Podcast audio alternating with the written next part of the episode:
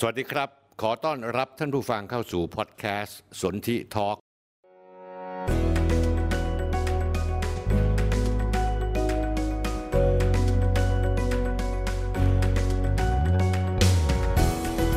ผมสนธิลิมทองกุล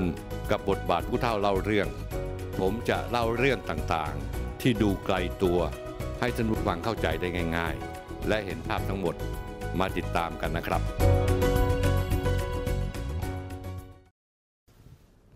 สวัสดีครับท่านผู้ชมครับ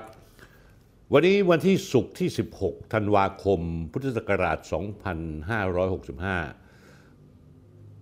ปาไปแล้วครึ่งเดือนท่านผู้ชมครับ อีกไม่กี่วันก็จะสิ้นปีใหม่ล้วรายการตอนนี้ออกสดเลยนะครับ ทางสนที่แอป Facebook YouTube และ TikTok ช่องทางรับชมตอนนี้นะฮะท่านผู้ชมครับเตือนความจำนิดหนึ่งทาง YouTube เนี่ยเรามี 2 ช่องทาง คือหัวเรื่องชื่อสนธิ Talk Live และอีกชื่อหนึ่งก็คือสนธิ Talk เฉยๆ ที่เราจะไว้ไลฟ์โปรแกรมปกติทุกวันศุกร์ลงคลิปวิดีโอสั้นและ full program ทั้งสองช่องทาง นอกจากนี้แล้วเรายังมีช่อง TikTok สนที่ทอล์กที่เราไลฟ์ควบคู่กันไป และคลิปสั้นบางคลิปที่เราจะมาลงใน TikTok ด้วย แล้วก็ท่านผู้ชมที่อยากจะฟังเสียง ระหว่างนอนหลับหรือพักผ่อน โดยที่ไม่ต้องการจะดูรายการ ก็เข้าไปในพอดแคสต์ได้ ซึ่งพอดแคสต์เราเนี่ยอยู่ในอันดับ 1 2 3 ทุกอาทิตย์ ไม่เคยตกไปกว่านั้นนะครับ และหลายๆอาทิตย์เราจะอยู่ดับหนึ่งตลอดเวลาท่านผู้ชมครับ ตอนนี้ยาลม 300จำพวก มีคนสอบถามผมมาเยอะว่ากินครบ 9 เดือนแล้วต้องหยุดหรือเปล่า ผมบอกไปตั้งนานแล้วนะครับท่านผู้ชมว่าให้กินไปเรื่อย ๆ ผมกินมา 2 ปีกว่าแล้วเกือบ3 ปี ไม่เคยหยุดเลย ช่วงนี้ไม่มีอะไรที่จะเหมาะเท่ากับการซื้อของให้กับคนที่เรารัก โดยเฉพาะยิ่งผู้หลักผู้ใหญ่ พ่อแม่ปู่ย่าตายายเรา คุณลุงคุณป้าคุณน้าคุณอายาลม 300 จำพวกอยู่ในช่วงโปรโมชั่นส่งท้ายปีเก่าต้อนรับปีใหม่ ตั้งแต่วันนี้จนถึง 31 มกราคมปีหน้า ถ้าใครซื้อยาลม 300 จำพวกจำนวน 6 กล่องขึ้นไป เราจะมอบ เหรียญที่ระลึกยาลม 3,000 จำพวกจำนวน 1 เหรียญ 300 จำพวกนะฮะจำนวน 1 เหรียญพร้อมหนังสือบูชาครู 1 เล่ม และถ้าท่านใดซื้อยาลม 300 จำพวกจำนวน 9 กล่อง เราจะมอบเหรียญที่ระลึกยาลม 300 จำพวกจำนวน 1 เหรียญมีหนังสือบูชาครูอีกหนึ่งเล่ม แถมยาลมให้ฟรีอีกหนึ่งกล่องนะครับเหรียญที่ระลึกกับหนังสือจะแถมจนกว่าของจะหมดใครมาก่อนได้ก่อนนะครับ ตอนนี้ยอดสั่งซื้อยาลม 300จำพวกมีเยอะมากนะฮะในทุกช่องทางท่านผู้ชมครับ ยาลม 300จำพวกหนึ่งกล่อง เอาไปฝากเป็นของขวัญให้กับผู้หลักผู้ใหญ่ที่เราเคารพนะคนที่อายุเกิน 50 ขึ้นไป เอาไปให้เถอะครับ ท่านผู้ชมไม่ผิดหวังอย่างแน่นอนที่สุด มีคุณค่ามากกว่าเน็กไทหนึ่งเส้น หรือกระเช้าผลไม้หนึ่งกระเช้า มีคุณค่ามาก เพราะว่าคนที่รับไปพอรับประทานแล้วได้ผลดีกับตัวเอง ก็จะขอบคุณในน้ำจิตน้ำใจที่ท่านมีถ้าท่านผู้ชมสนใจจะขอให้ติดต่อสั่งซื้อโดยแอดไลน์เพิ่มเพื่อนนะครับแอดที่ sunherb S U N H E R B หรือว่า inbox คุยทุกเรื่องกับสนธินะครับท่านผู้ชมที่เป็นคนอายุมากอาจจะเข้า inbox ไม่ค่อยเป็น ก็ให้มาเข้าที่ Line นะฮะ at sunherb S U N H E R B เดี๋ยวผมจะเอาชื่อขึ้นมาให้อาทิตย์นี้ท่านผู้ชมครับมีเรื่องหลาย ๆ เรื่องพราะใกล้จะสิ้นปีนะท่านผู้ชมครับ เรื่องที่เลวร้ายก็ยังไม่ได้ลดน้อยลง หรือถดถอยเลยแม้แต่นิดเดียวท่านผู้ชมครับท่านผู้ชมจำได้เรื่องโปรไฟล์การเปลี่ยนโปรไฟล์การสร้างโปรไฟล์ สร้างคนใหม่ขึ้นมา เปลี่ยนชีวิตใหม่ เป็นคนใหม่ออกมาโดยที่ริ้วรอยของคนเก่านั้นไม่มีเหลือเลยแม้แต่นิดเดียว มีหลาย ๆ ท่าน ท่านคงเคยรู้จักได้ยินข่าวมาแล้ว แล้วล่าสุดก็คือคุณคะแนนนะฮะแล้วก็นายเอิร์กเลเดอร์นะฮะแล้วก็มีอีกหลายคน ผมก็เลยเอาภาพยนตร์เก่าสองเรื่องเรื่องหนึ่งก็คือว่าเรื่อง Face Off นะฮะอีกเรื่องหนึ่งคือสองคนสองคม นั่นก็คือการสร้างชีวิตใหม่ในภาพยนตร์ สลับหน้าล่าชีวิตใหม่ จากพริติสาวน้องคะแนนถึงอาชญากรทางเศรษฐกิจอีกหลาย ๆ คนที่เป็นอาชญากรทางเศรษฐกิจได้ เพราะว่าได้สร้างโปรไฟล์ในชีวิตของของตัวเองขึ้นมาใหม่นะครับท่านผู้ชมครับเเรื่องที่สองนะฮะมีข่าวมานานแล้วสักพักหนึ่งอาทิตย์กว่าๆแล้วเรื่องมีการลักไฟหลวงห้าหมื่นล้าน ฟอกเงินผ่านเหมืองบิตคอย ฝีมือในทุนค้ายาพนันไทยสมคบทุนจีนสีเทานะฮะเรื่องของขโมยค่าไฟนั้นเราเป็นเจ้าเดียวที่จะลงลึกส่วนใหญ่แล้วท่านผู้ชมก็อ่านตามข่าวหน้าหนังสือพิมพ์ ก็รู้ว่าเขามีการขโมยไฟไปนะฮะทั้งหมดเนี่ยห้าหมื่นล้านบาท เรื่องที่สามนะฮะมีการประมูลป้ายทะเบียนตั้ง 45 ล้านบาท สูงสุดมาก หลายคนฟังได้ยังตกใจเลยว่าไอ้ทะเบียนบ้านี่ทำไมถึงตั้ง 45 ล้านบาทท่านผู้ชมครับ 45 ล้านบาทนะฮะคนที่ต้องการจะมีบ้านสักหลังหนึ่งมูลค่าไม่เกิน 2 ล้านบาท ซื้อบ้านหลังหนึ่งเนี่ยซื้อได้ประมาณสร้างบ้านหลังหนึ่งสร้างได้ประมาณตั้ง 22-23 หลัง ถ้าบวกครอบครัวเข้าไปแล้วนะฮะก็หลังหนึ่งอยู่กันสักสี่คน ร้อยคนน่ะมีชีวิตอยู่ต่อได้ แต่คนบางคนเอาเงิน 45 ล้านบาทเที่ยวมาซื้อป้ายทะเบียนเพียงป้ายเดียวคำถามคือคนที่ซื้อคือชื่อคุณแทนไทย รวยมาจากไหน เอาเงินมาจากไหน เดี๋ยววันนี้เราจะเปิดเป็นน้ำจิ้มให้ดูก่อน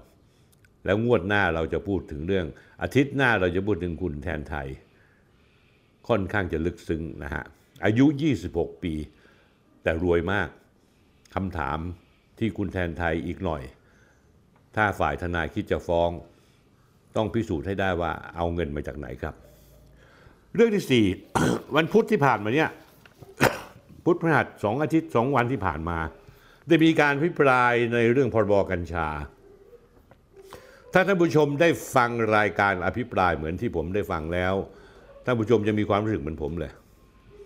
ว่าท่าแท้หน้าการเมืองไทยเนี่ย แม่งไม่มีสาระจริง ๆ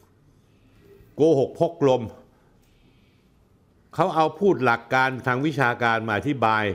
ไม่มีใครฟังสักคน แม่งออกมาดา่าด่าเพื่อให้ตัวเองได้เสียงทางการเมือง เพื่อล้มเหตุผลเพราะว่าถ้าพรบกัญชาผ่านไปได้ด้วยดีเนี่ยพักการเมืองพักหนึ่งคือพักภูมิใจไทยจะได้ชื่อ ก็เลยล้มแม่งซะเลยนะฮะเดี๋ยวผมจะเอาเบื้องหน้าเบื้องหลังให้ฟัง และที่สำคัญที่สุดคือผมอยากจะฝากไปถึงพักก้าวไกลของคุณพิธาลิม จริญรัตว่า คุณนี่เป็นที่ผิดหวังของคนรุ่นใหม่มาก ๆ แล้วคนรุ่นใหม่จำเป็นจะต้องทบทวน ถ้าคุณยังสนับสนุนพรรคก้าวไกลอยู่คุณทบทวนจุดยืนของพรรคก้าวไกลนิดหนึ่งเรื่องสุดท้ายนะครับท่านผู้ชม จีนซาอุพลิกประวัติศาสตร์ สัมพันธ์แนบแน่น แล้วก็ขุดหลุมฝังเปโตรดอลลาร์ผมเคยพูดมาละหลายครั้งแต่ครั้งนี้เนื่องจากว่ามีการไปเยือนซาอุดิอาระเบียของท่านประธานาธิบดีสีจิ้นผิง การต้อนรับที่ยิ่งใหญ่อลังการมาก แต่ที่สำคัญที่สุดก็คือว่ามันมีเบื้องหลังของการเยือนครั้งนี้ และผลที่ออกมา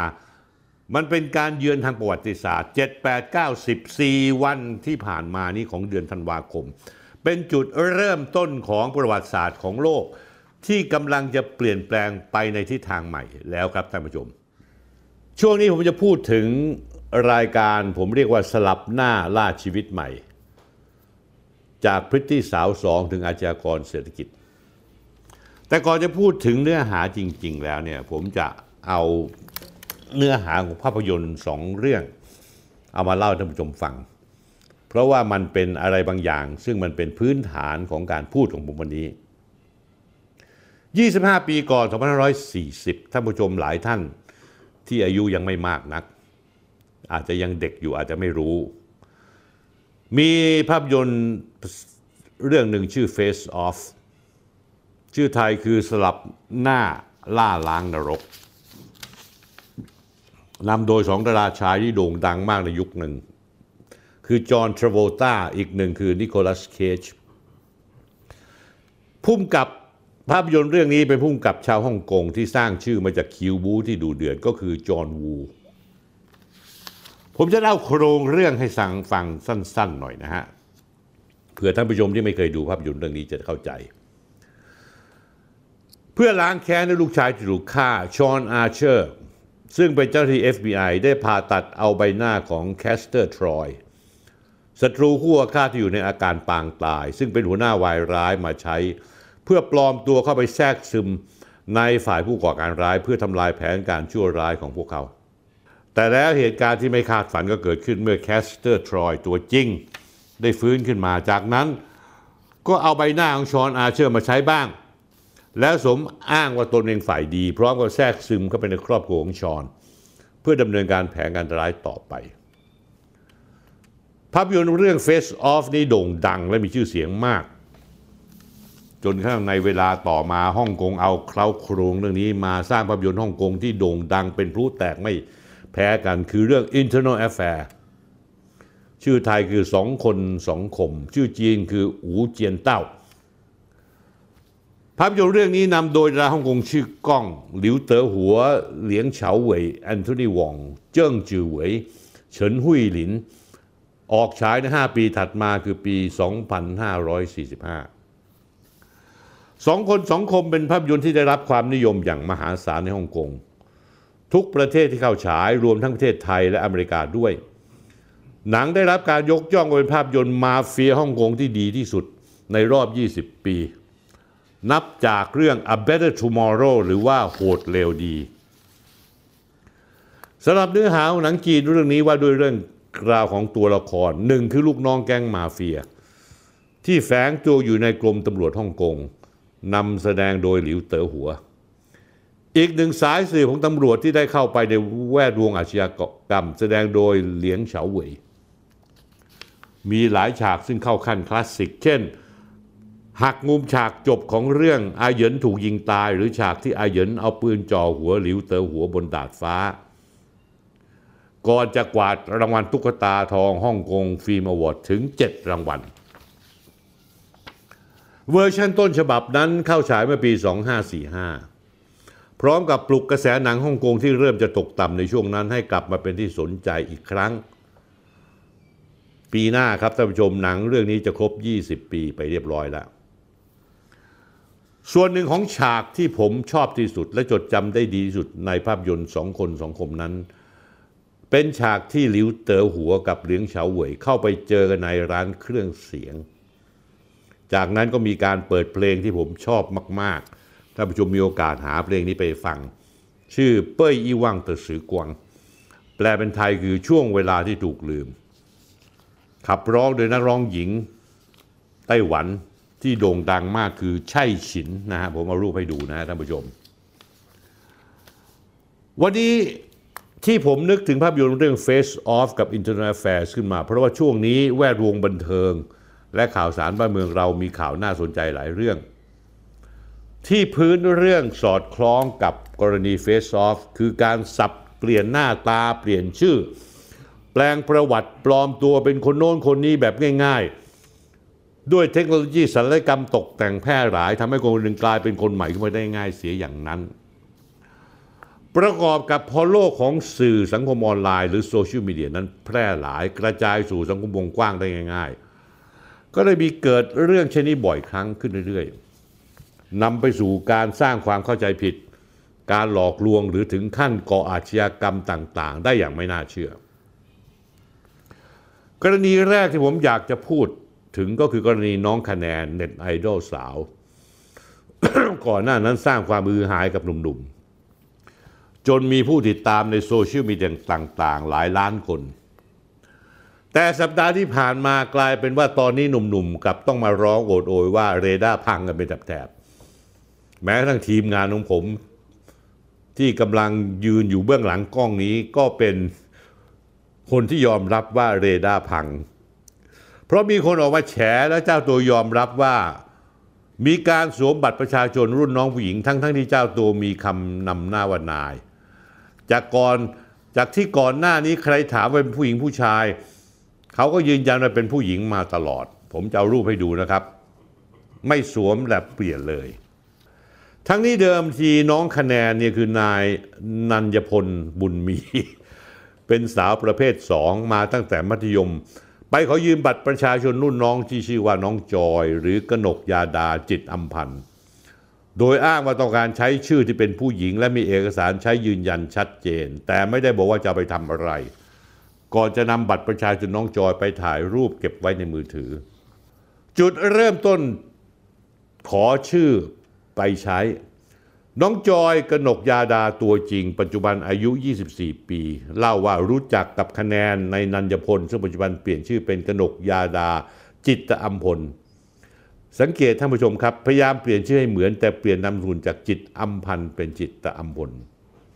ตั้งแต่โรงเรียนเก่านะครับโรงเรียนสัมชัญคอนแวนสีลม แล้วเป็นรุ่นพี่รุ่นน้องกัน และวันนั้นเป็นงานกีฬาของโรงเรียนสีตัวเองไปถือป้ายคะแนนก็เดินเข้าไปหาขอยืมชื่อ และนามสกุลบอกว่า ถูกชโลกับชื่อตนเอง จึงขอยืมไป ตอนนั้นเธอยังเป็นเด็ก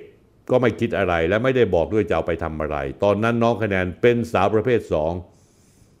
เธอเลยคิดว่าอยากจะได้ชื่อผู้หญิง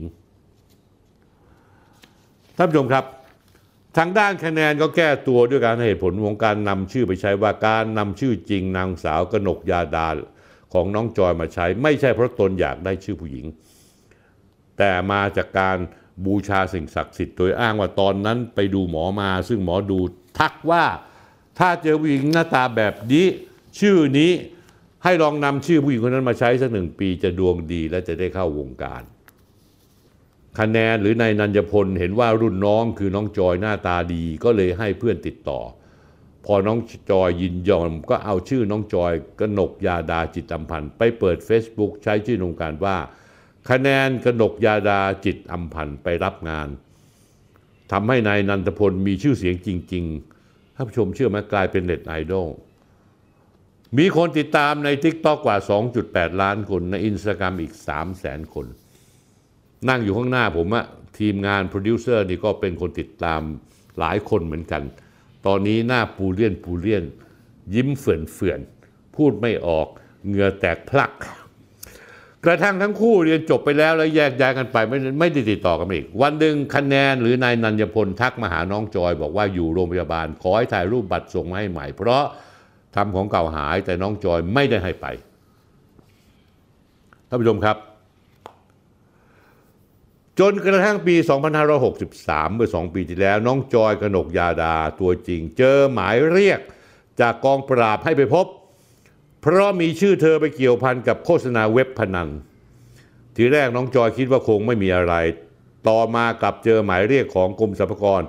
เรียกให้ไปตรวจสอบภาษี นอกจากนี้ยังเจอหน่วยงานต่างๆ อีกหลายหน่วย ซึ่งเธอส่งเอกสารไปชี้แจง เจอหนังสือเตือนว่ามีชื่อโฆษณาเครื่องดื่มแอลกอฮอล์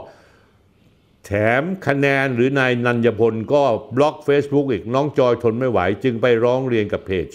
สายไหมต้องรอด และเดินทางเขาแจ้งความกับสอนอสายไหม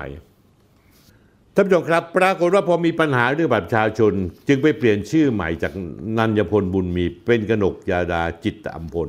เมื่อ 4 ปีก่อน ปัญหาคือเมื่อเปลี่ยนนามสกุลเปลี่ยนตามน้องจอยไม่ได้ ก็เลยใช้คำพ้องจากอัมพันธ์เป็นอัมพลแทน ผมเอารูปให้ดูนะครับ สาวประเภทสองประวัติของคะแนนกนกยาดา ชื่อจริงชื่อนายนันยพลบุญมีเกิด 24 ตุลาคม 2541 ตอนนี้อายุ 24 ปี สูง 165 เซนติเมตร สัดส่วนที่ ที่เป็นศัลยกรรมคือนม 36 นิ้ว เอว 25 ตะโพก 33 เป็นคนที่มีนมใหญ่กว่าตะโพกท่านผู้ชมครับหน้าอก 36 ตะโพกแค่ 33 นะผิดฝาผิดเหล่านะฮะ แต่ก็ยังทำให้คนลุ่มหลงหลงไหลไปเยอะพอสมควร การศึกษาให้ข้อมูลว่าเคยเรียนที่อัสสัมชัญคอนแวนต์ระดับอุดมศึกษาต่อที่มกรุงเทพ เป็นคนร่าเริง friendly พูดเก่งยิ้มเก่ง ขยันทำงานสร้างคอนเทนต์สาวคะแนนแจ้งเกิดจากการเป็นแม่ค้าสาวขายของสุดเซ็กซี่ ขายทุเรียนขายขนมครก แต่เป็นที่ไวรัลทำให้หลาย ๆ คนรู้จักคือเกิดจากการเปิดขายโทรศัพท์มือถือรุ่น iPhone 12 Pro Max เพราะเธอจะถอย iPhone 14 ก็เลยขาย iPhone 12 Pro Max ซึ่งแถมคลิปสุดเซ็กซี่ราคาพุ่งเกือบครึ่งล้านเมื่อเดือนกันยายน 2565 ที่ผ่านมา ซึ่งก่อนหน้านี้เน็ตไอดอลสาวเคยผ่านการเล่นซีรีส์เรื่องฮอร์โมน 3 ถ่ายโฆษณาแบรนด์ดังมาแล้วหลายตัว ล่าสุดในช่วงในช่อง TikTok มีคนติดตามมากกว่า 2 ล้าน8แสนคน แต่ละคลิปมีคนเข้าเกือบ 1 ล้านคน อีกทั้งเธอเคยได้รางวัล Freshie Girl ขณะที่ศึกษาอยู่ที่มองเทพ คือมันเหลวไหลและเลอะเทอะไปหมดนะฮะทั้งสังคม ทั้ง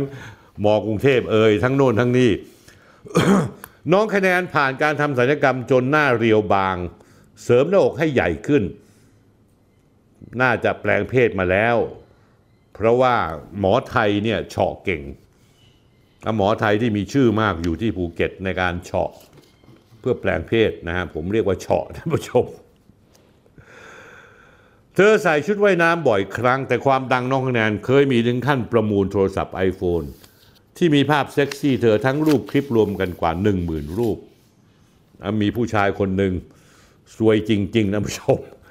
ในราคาปูมปูมได้ราคา 3 0 0แสนบาท แต่พอมีคนบอกว่าน้องคะแนนเป็นกระเทยไม่ใช่ผู้หญิง ก็มีนักข่าวไปสัมภาษณ์ น้องคะแนนว่า เราเป็นผู้หญิงหรือกระเทย น้องคะแนนตอบว่าเป็นผู้หญิง ล่าสุดบทสรุปเบื้องต้นในเรื่องนี้ มีการไก่เกลี่ยกันระดับหนึ่ง น้องคะแนนขอโทษน้องจอยรับปากว่าจะเปลี่ยนนามสกุลใหม่ไม่ให้คล้ายของเดิม รวมทั้งจะจัดการเรื่องหมายเรียกเอกสารต่างๆ ไม่ให้น้องจอยเดือดร้อนอีก และจะจ่ายเงินเยียวยาค่าความเสียหายให้อย่างเต็มที่ ส่วนชายหนุ่มที่เหลวไหล ที่สร้างความมือหาว่าประมูลโทรศัพท์ iPhone 12 น้องคะแนนพร้อมกับรูปภาพและคลิปวิดีโอน้องคะแนน ไปหมื่นกว่ารูปด้วยเงิน 3 0 0แสนบาทนั้น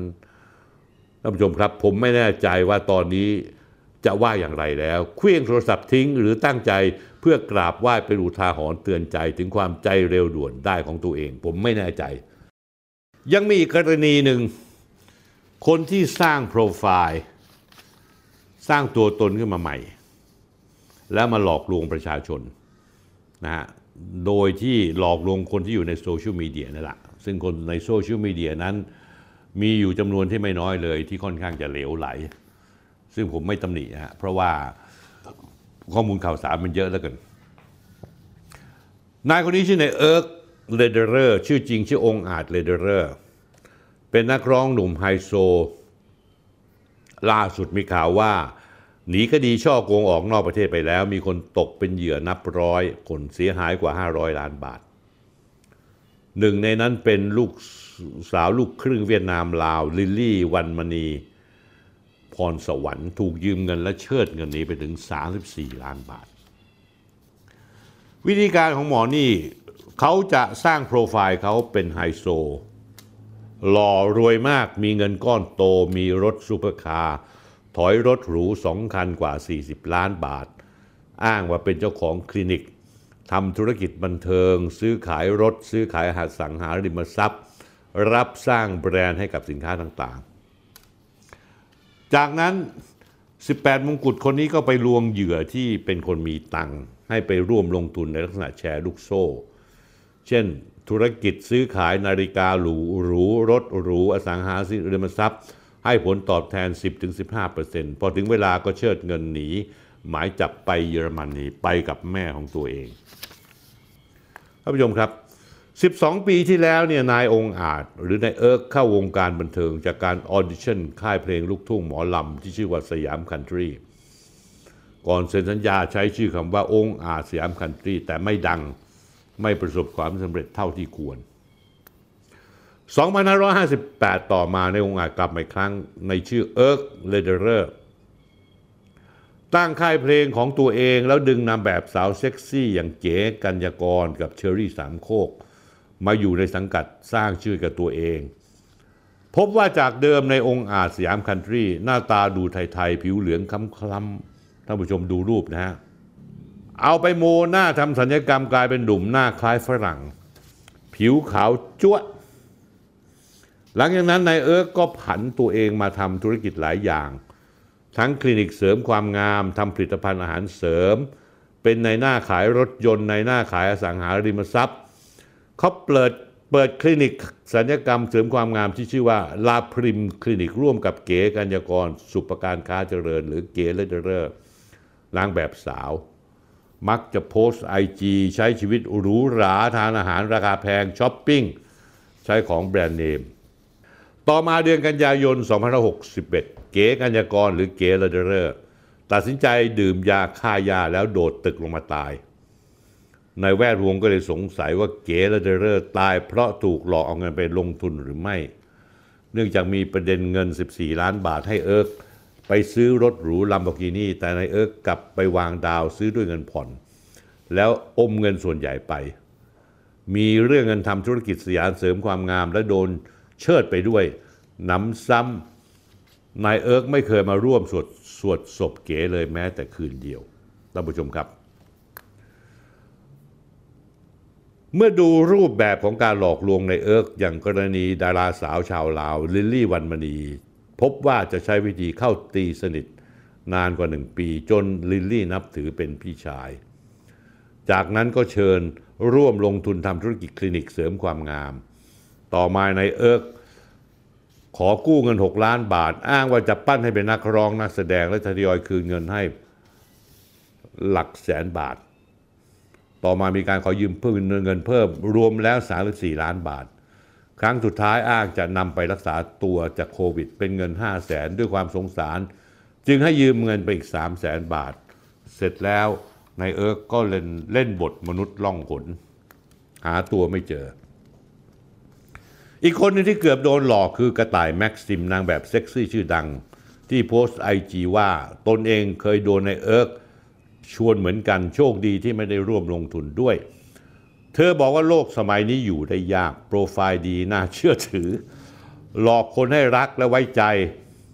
อาจจะเป็นเหตุผลที่เพื่อนจากไปเมื่อ 4 ปีก่อน ความจริงเริ่มปรากฏล่าสุดหนีไปเยอรมนีแล้ว ถ้าบริสุทธิ์ใจให้กลับมา ทำชั่วกับคนชั่วยังพอเข้าใจ แต่ทำชั่วกับคนที่รักมากจิตใจทำด้วยอะไรนะฮะประเด็นเรื่องนี้อยู่ที่ไหนท่านผู้ชม เรื่องของการทำศัลยกรรมแม้จะดูแล้วเป็นเรื่องที่ฝืนธรรมชาติ แต่ก็เป็นสิทธิส่วนบุคคล คนเราเลือกเลือกเกิดไม่ได้ เคยมีผลสำรวจออกมาว่าแม้คนไทยมากกว่าครึ่งหนึ่งมั่นใจในความสวยความหล่อตัวเอง แต่ส่วนใหญ่มากกว่า 80% ยอมรับได้กับการทำศัลยกรรม เพราะว่า ถ้าคนที่ทำศัลยกรรมแล้วทำแล้วมั่นใจในตัวเองมากขึ้น ก็ถือว่าดีสำหรับเขา ส่วนคนทำศัลยกรรมนั้น ส่วนใหญ่มากกว่า 80%ทำให้เพื่อตัวเองดูดีสวยขึ้นหล่อขึ้น มีส่วนน้อยที่ทำเพื่อปรับหน้าตาตัวเองให้ตรงกับโงเฮงเชื่อว่าทำแล้วหน้าที่การงานหรือกิจการจะดีขึ้นท่านผู้ชมครับ อย่างไรก็ตามมีคนบางกลุ่มบางประเภท ซึ่งก็ไม่ได้เหมาทั้งหมด ใช้การทำศัลยกรรมเป็นใบเบิกทาง ควบคู่กับการใช้โซเชียลมีเดียใช้เทคโนโลยีมาเปลี่ยนชีวิต แม้กระทั่งการลบรากเงาเปลี่ยนกำพืชแปลงเพศ แก้ไขชาติกำเนิดของตัวเอง เพื่อมุ่งหวังเป็นใบเบิกทางไปยังวงการต่างๆท่านผู้ชมครับที่สำคัญบางคนใช้การทำศัลยกรรมไปสู่การหลอกลวง ลวงโลกช่อโกง และเกี่ยวข้องธุรกิจสีเทาต่างๆ ไม่ว่าจะเป็นการพนันค้าประเวณีการช่อโกงผ่านโลกออนไลน์ท่านผู้ชมครับ ในอดีตรายการคุยทุกเรื่องกับสนธิเคยนำมาฉีกหน้ากากตีแผลให้ฟังอย่างละเอียด แล้วมีหลายคนหลายกรณี ไม่ว่าจะเป็น Forex 3D ของนายพิรักษ์กฎที่ที่สร้างความเสียหายทางเศรษฐกิจเป็นหลักหมื่นล้าน กรณีนายอภิรักษ์กฎที่ดั้งเดิมแล้วเป็นเด็กดอย ที่ฉลาดเป็นกรดฉลาดแกมโกง มีความฝันว่าจะโด่งดังเข้าวงการบันเทิง ไปทำศัลยกรรมแล้วเข้าสู่แวดวงด้วยการเทรด Forex จนกลายเป็นแก๊งแชร์ลูกโซ่ขนาดใหญ่โตโมโหฬารท่านผู้ชมครับ หรือแม้กระทั่งอย่างเช่น นัตตี้ลียานางสาวสุชาดา คงสุภจักร หรือลีอาคงจักร หรือนางสาวนัทมนคงจักรอายุ 30 ปี สิงหาคมที่ผ่านมาปีนี้ ถูกออกหมายจับข้อหาร่วมฉ้อโกงประชาชน หลอกลวงประชาชนเอาข้อมูลเท็จเข้าสู่ระบบคอมพิวเตอร์ท่านผู้ชมครับรายนี้ก็เช่นเดียวกัน เป็นเน็ตไอดอลที่หน้าตาดี แต่ปลอมแปลงรากเงาประวัติของตัวเอง ว่าเกิดในครอบครัวนักธุรกิจ มีเงินเงินร่ำรวยที่จังหวัดเชียงใหม่ บ้านมีรถ 14 คัน คนรับใช้ 22 คน แต่แท้จริงแล้วเมื่อผมขุดลึกลงไปพบว่า คุณแม่และครอบครัวเป็นเจ้าของร้านคาราโอเกะชื่อมาดามฟลุก มีเด็กนั่งดริงจริง ๆ ซึ่งจริง ๆ แล้วคนรับใช้น่าจะเป็นบรรดาสาวๆนั่งดริงรับแขกนั่นเอง ต่อมาเธอก็สร้างโปรไฟล์ด้วยการไปเดบิวต์ที่เกาหลี เป็นนักเต้นกลับมาสอนเต้น ยังไปออกรายการทีวีรายการตีสิบเพื่อเผยแพร่โปรไฟล์ลวงๆของตัวเองเพื่อสร้างความน่าเชื่อถือ แต่ในที่สุด ก็เผยท่าแท้เมื่อเธอใช้หน้าตาและโปรไฟล์ปลอมๆ มาสร้างความน่าเชื่อถือให้มีคนติดตามนำเงินมาให้เธอไปเทรดหุ้น คิดเป็นมูลค่ากว่า 2,000 ล้านบาท ก่อนที่เธอจะอ้างว่าถูกแอปเทรดหุ้นโกง และหนีหายเข้ากลีบเมฆกับแม่ในช่วงหลายปีที่ผ่านมา ล่าสุดเธอหลบตัวเธอเองอยู่ที่ประเทศมาเลเซียนะฮะถ้าอยากได้นัตตี้กลับมาบอกผม ผมมีเส้นสายที่จะลากนัตตี้และแม่เธอกลับมาเมืองไทยได้ ทั้งหมดนี้ท่านผู้ชมครับที่ผมเล่าให้ฟัง อยากฝากคำหนึ่งเป็นสุภาษิตเพื่ออุทาหรณ์ท่านผู้ชมได้ใช้เตือนใจสักครั้งด้วยประโยคที่ว่า รู้จักคนรู้จักหน้าแต่ไม่รู้จักใจท่านผู้ชมครับโซเชียลมีเดียงานศัลยกรรม ไม่ว่าจะเป็น TikTok ไม่ว่าจะเป็น Instagram ไม่ว่าจะเป็น Facebook นั่นคือประตูและหน้าต่างสำหรับคนที่ต้องการที่จะหลอกลวงประชาชน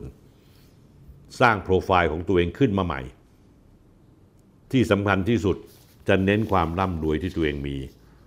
และหนีไม่พ้นจากการที่ต้องมีซุปเปอร์คาร์ผมเคยเรียนท่านผู้ชมฟังแล้วไม่ใช่เหรอท่านผู้ชม ว่าใครที่แม่งถ่ายรูปกับซุปเปอร์คาร์ราคาแพงๆ ให้ตั้งข้อสงสัยไว้ก่อนว่า โทษนะท่านผู้ชม มึงเอาเงินมาจากไหนมาซื้อ บางคนซื้อรถราคา 20-30 ล้านนะฮะบางคนไปประมูลทะเบียนด้วยเงินยอดเงินมหาศาล ทั้งทั้งที่ตัวเองนั้นเบื้องหน้าเบื้องหลังก็คือทำธุรกิจสีเทาแต่เปลี่ยนแปลงภาพลักษณ์ของตัวเอง บางคนมีธุรกิจในเรื่องเว็บการพนัน แต่ก็ต้องการโชว์ออฟ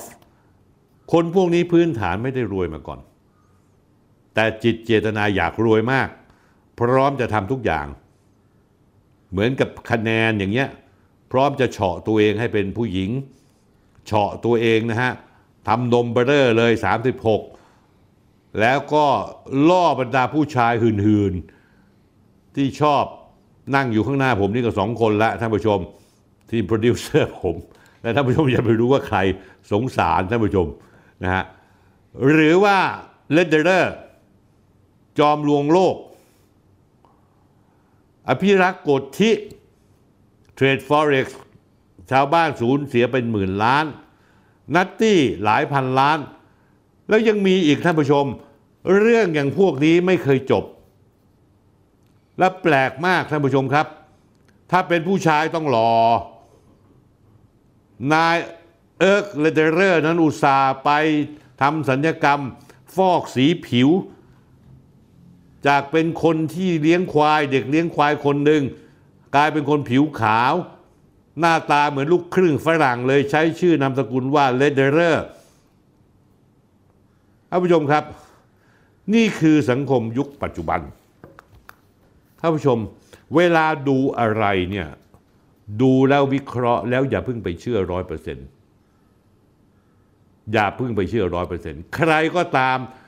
ที่แม่งเอารถซุปเปอร์คาร์มาให้ดูซื้อรถกี่สิบล้านซื้อคอนโดให้ตั้งคำถามก่อนว่าพวกมึงทำธุรกิจอะไรวะถึงร่ำรวยขนาดนี้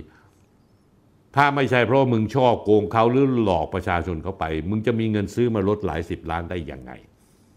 ท่านผู้ชมครับ นี่คือบทเรียน นะที่ผมเอาหนังเรื่อง Face Off กับสองคนสองคมมาก็ให้รู้ว่าในโลกแห่งการหลอกลวงนั้นมันมีอยู่ตลอดเวลา ผู้หญิงบางคนก็หลอกลวง ให้ผู้ชายส่งเงินสนับสนุนช่วยเหลือเธอ ไอ้ผู้ชายก็ช่วยเหลือด้วยการ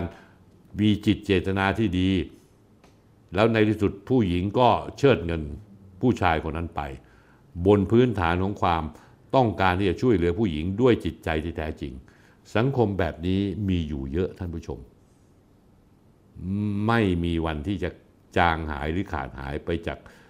สังคมของเราเลยแม้แต่นิดเดียวท่านผู้ชมระวังให้มาก ๆ รู้จักคนรู้จักหน้าไม่รู้จักใจท่านผู้ชมครับ กระแสของสังคมก็ยังวงวนเวียนอยู่ในเรื่องของพี่ชูวิทย์ของผม ชูวิทย์กมลวิสิทธิ์ที่ออกมาแฉเรื่องราวเกี่ยวกับเครือข่ายตู้เห่า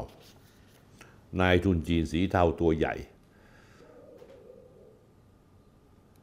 แต่ว่าในช่วงสองสัปดาห์ที่ผ่านมาเนี่ยทีมงานผมได้พยายามเสาะหาข้อมูลข่าวสารเป็นเรื่องเป็นราว เชิงลึกอีกเรื่องหนึ่ง ที่มีความใหญ่โตไม่แพ้กัน ทั้งทั้งมีความเชื่อมโยงไปทางกลุ่มทุนจีนสีเทาเช่นเดียวกันอีกด้วย นั่นคือกระบวนการลักลอบใช้ไฟหลวงขุดบิตคอยที่สร้างความเสียหายให้กับประเทศไทยนับหมื่นหมื่นล้านท่านผู้ชมครับ เรื่องนี้เป็นเรื่องที่หนังสือพิมพ์รายวันเอาข่าวมาลงสองสาครั้งแล้ว แต่ไม่มีรายละเอียดและไม่มีการเจาะลึก หน้าที่ของผม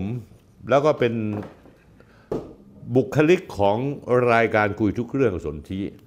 จะเอาเบื้องหลังและเอาเรื่องความลึกซึ้งของแต่ละเรื่องมาตีแผ่ให้ท่านผู้ชมได้ทราบ เมื่อวันพุธที่แล้วท่านผู้ชมครับ วันที่ 7 ธันวาคม 2565 DSI แล้วก็ รัฐมนตรีว่าการกระทรวงยุติธรรม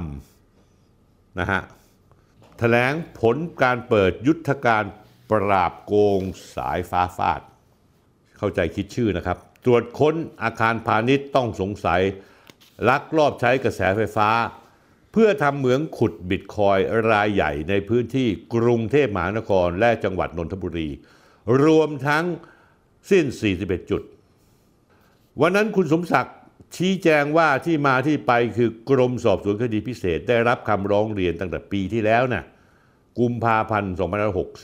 2564 ว่ามีการลักลอบตั้งเหมืองขุดเงินดิจิทัล โดยเฉพาะบิตคอยผิดกฎหมาย มีการนำเข้าอุปกรณ์เครื่องมือจากประเทศจีน รวมทั้งมีการต่อกระแสไฟตรงโดยไม่ผ่านมิเตอร์ทำให้ประเทศไทยได้รับความเสียหายมหาศาล จึงประสานร่วมกับสถาบันนิติวิทยาศาสตร์กรมศุลกากร การไฟฟ้านครหลวง การไฟฟ้าภูมิภาค เข้าตรวจค้นสถานที่ต้องสงสัย พร้อมตรวจยึดอุปกรณ์ที่ใช้ขุดเหรียญคริปโตเคอเรนซีจำนวน 3,500 เครื่อง พร้อมหม้อแปลงกำลัง 1,800 ถึง 2,000 วัตต์ มาตรวจสอบ พร้อมควบคุมผู้ดูแลอาคารหรือแอดมินหนึ่งรายอายุ 30 ปี มาสอบสวนท่านผู้ชมครับ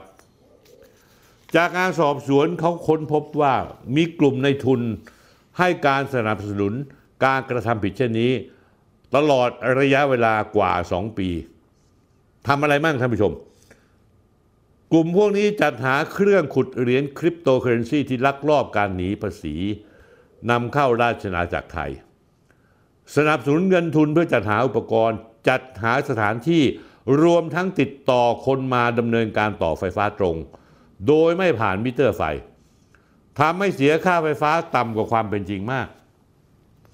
นอกจากนี้แล้วยังมีกลุ่มลูกน้องอีกกว่า 20 ราย คอยทำหน้าที่ดูแลระบบและซ่อมบำรุงเครื่องอุปกรณ์เหล่านี้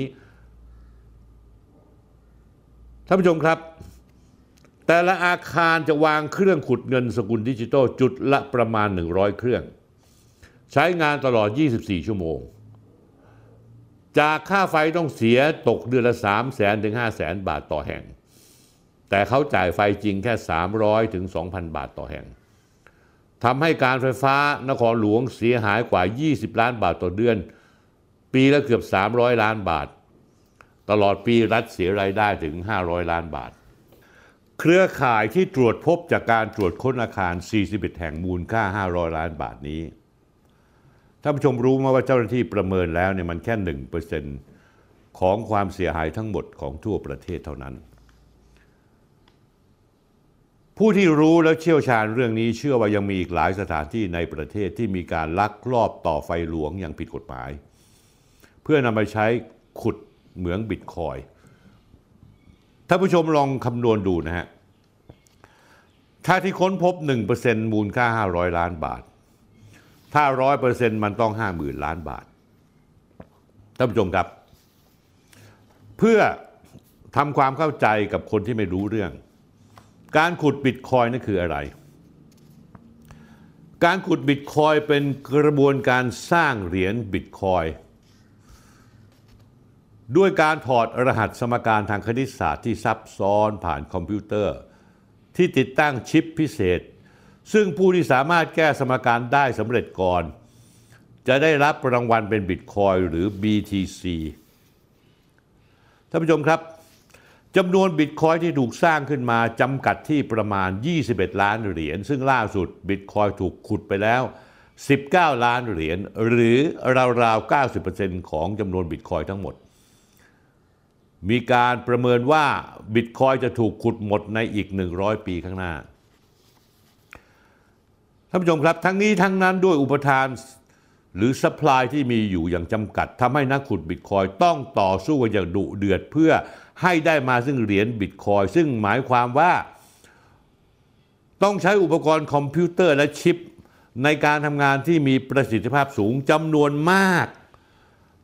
นอกจากนั้นต้นทุนที่สำคัญที่สุดก็คือค่าไฟฟ้านั่นเองท่านผู้ชม ผมอยากจะถามว่าแก๊งขุดบิตคอยในไทยทำไรายได้มากน้อยแค่ไหน จากการสืบสวนออกมาพบว่าผู้กระทำความผิดมีไรายได้จากการขุดเงินดิจิทัล 35 บาทเฉลี่ยต่อเครื่องต่อวัน ทั้งหมด 3,500 เครื่องทำให้มีรายได้ถึง 4.2 ล้านบาทต่อเดือน 2ปีมีรายได้ร้อยกว่าล้านบาท โดยท่านผู้ชมแม่งไม่เสียค่าไฟเลย รัฐกับเสียค่าไฟไปหลายร้อยล้านบาท การลักลอบใช้กระแสไฟฟ้าท่านผู้ชมเชื่อหรือเปล่า ผมเชื่อนะ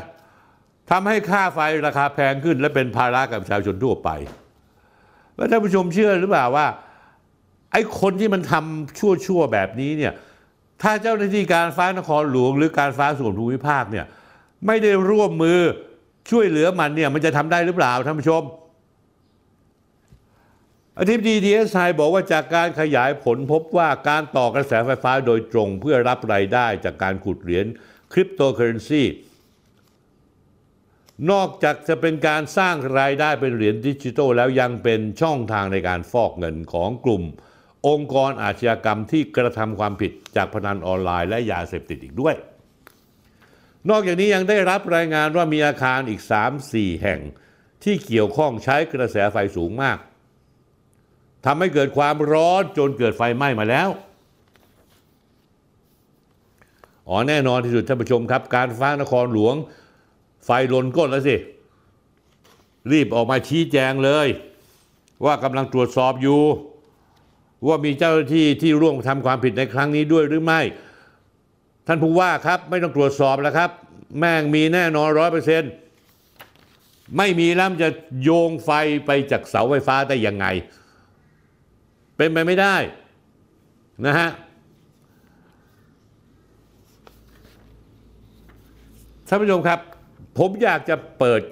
เบื้องลึกฉีกหน้ากากแก๊งลักไฟหลวงขุดบิตคอย จากการเปิดยุทธการปราบโกงสายฟ้าฟาด หรือปฏิบัติการอิเล็กทริคอลภายใต้การนำทัพของ DSI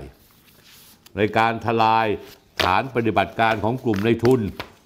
ที่กระจายที่ตั้งไว้ทั่วกรุงเทพมหานครนนทบุรีและสมุทรปราการ ภาษาอังกฤษเขาเรียกว่า ขุดเหมืองเหมืองบิตคอยเขาเรียกคริปโตเคอเรนซีผมจะบอกให้เห็น มีข่าวตามเว็บตามทีวีตามหน้าหนังสือพิมพ์นั้นเป็นแค่น้ำจิ้ม ไอ้ที่เนื้อเนื้อเน้นเน้นยังไม่มีสื่อไหนรู้จริงถึงเบื้องลักเบื้องหลังของขบวนการนี้ เรื่องนี้มีที่มาที่ไปต่อเนื่องยาวนานกว่า 5 ปี ท่านผู้ชมครับ ไม่ใช่เพิ่งเกิดเกิดมา 5 ปีแล้วมิฉะนั้นแล้วความเสียหายคงมากมายถึงหลายหมื่นล้านหรอกท่านผู้ชมครับ ขบวนการของการลักลอบไฟเนี่ยเกิดจากต้นต่อกลุ่มในทุน3ฝ่าย ฝ่ายแรกคือกลุ่มในทุนไทยสายเว็บพนัน ที่มีเส้นทางนมากินที่ไม่ขาวสะอาด ออกไปทางสีเทา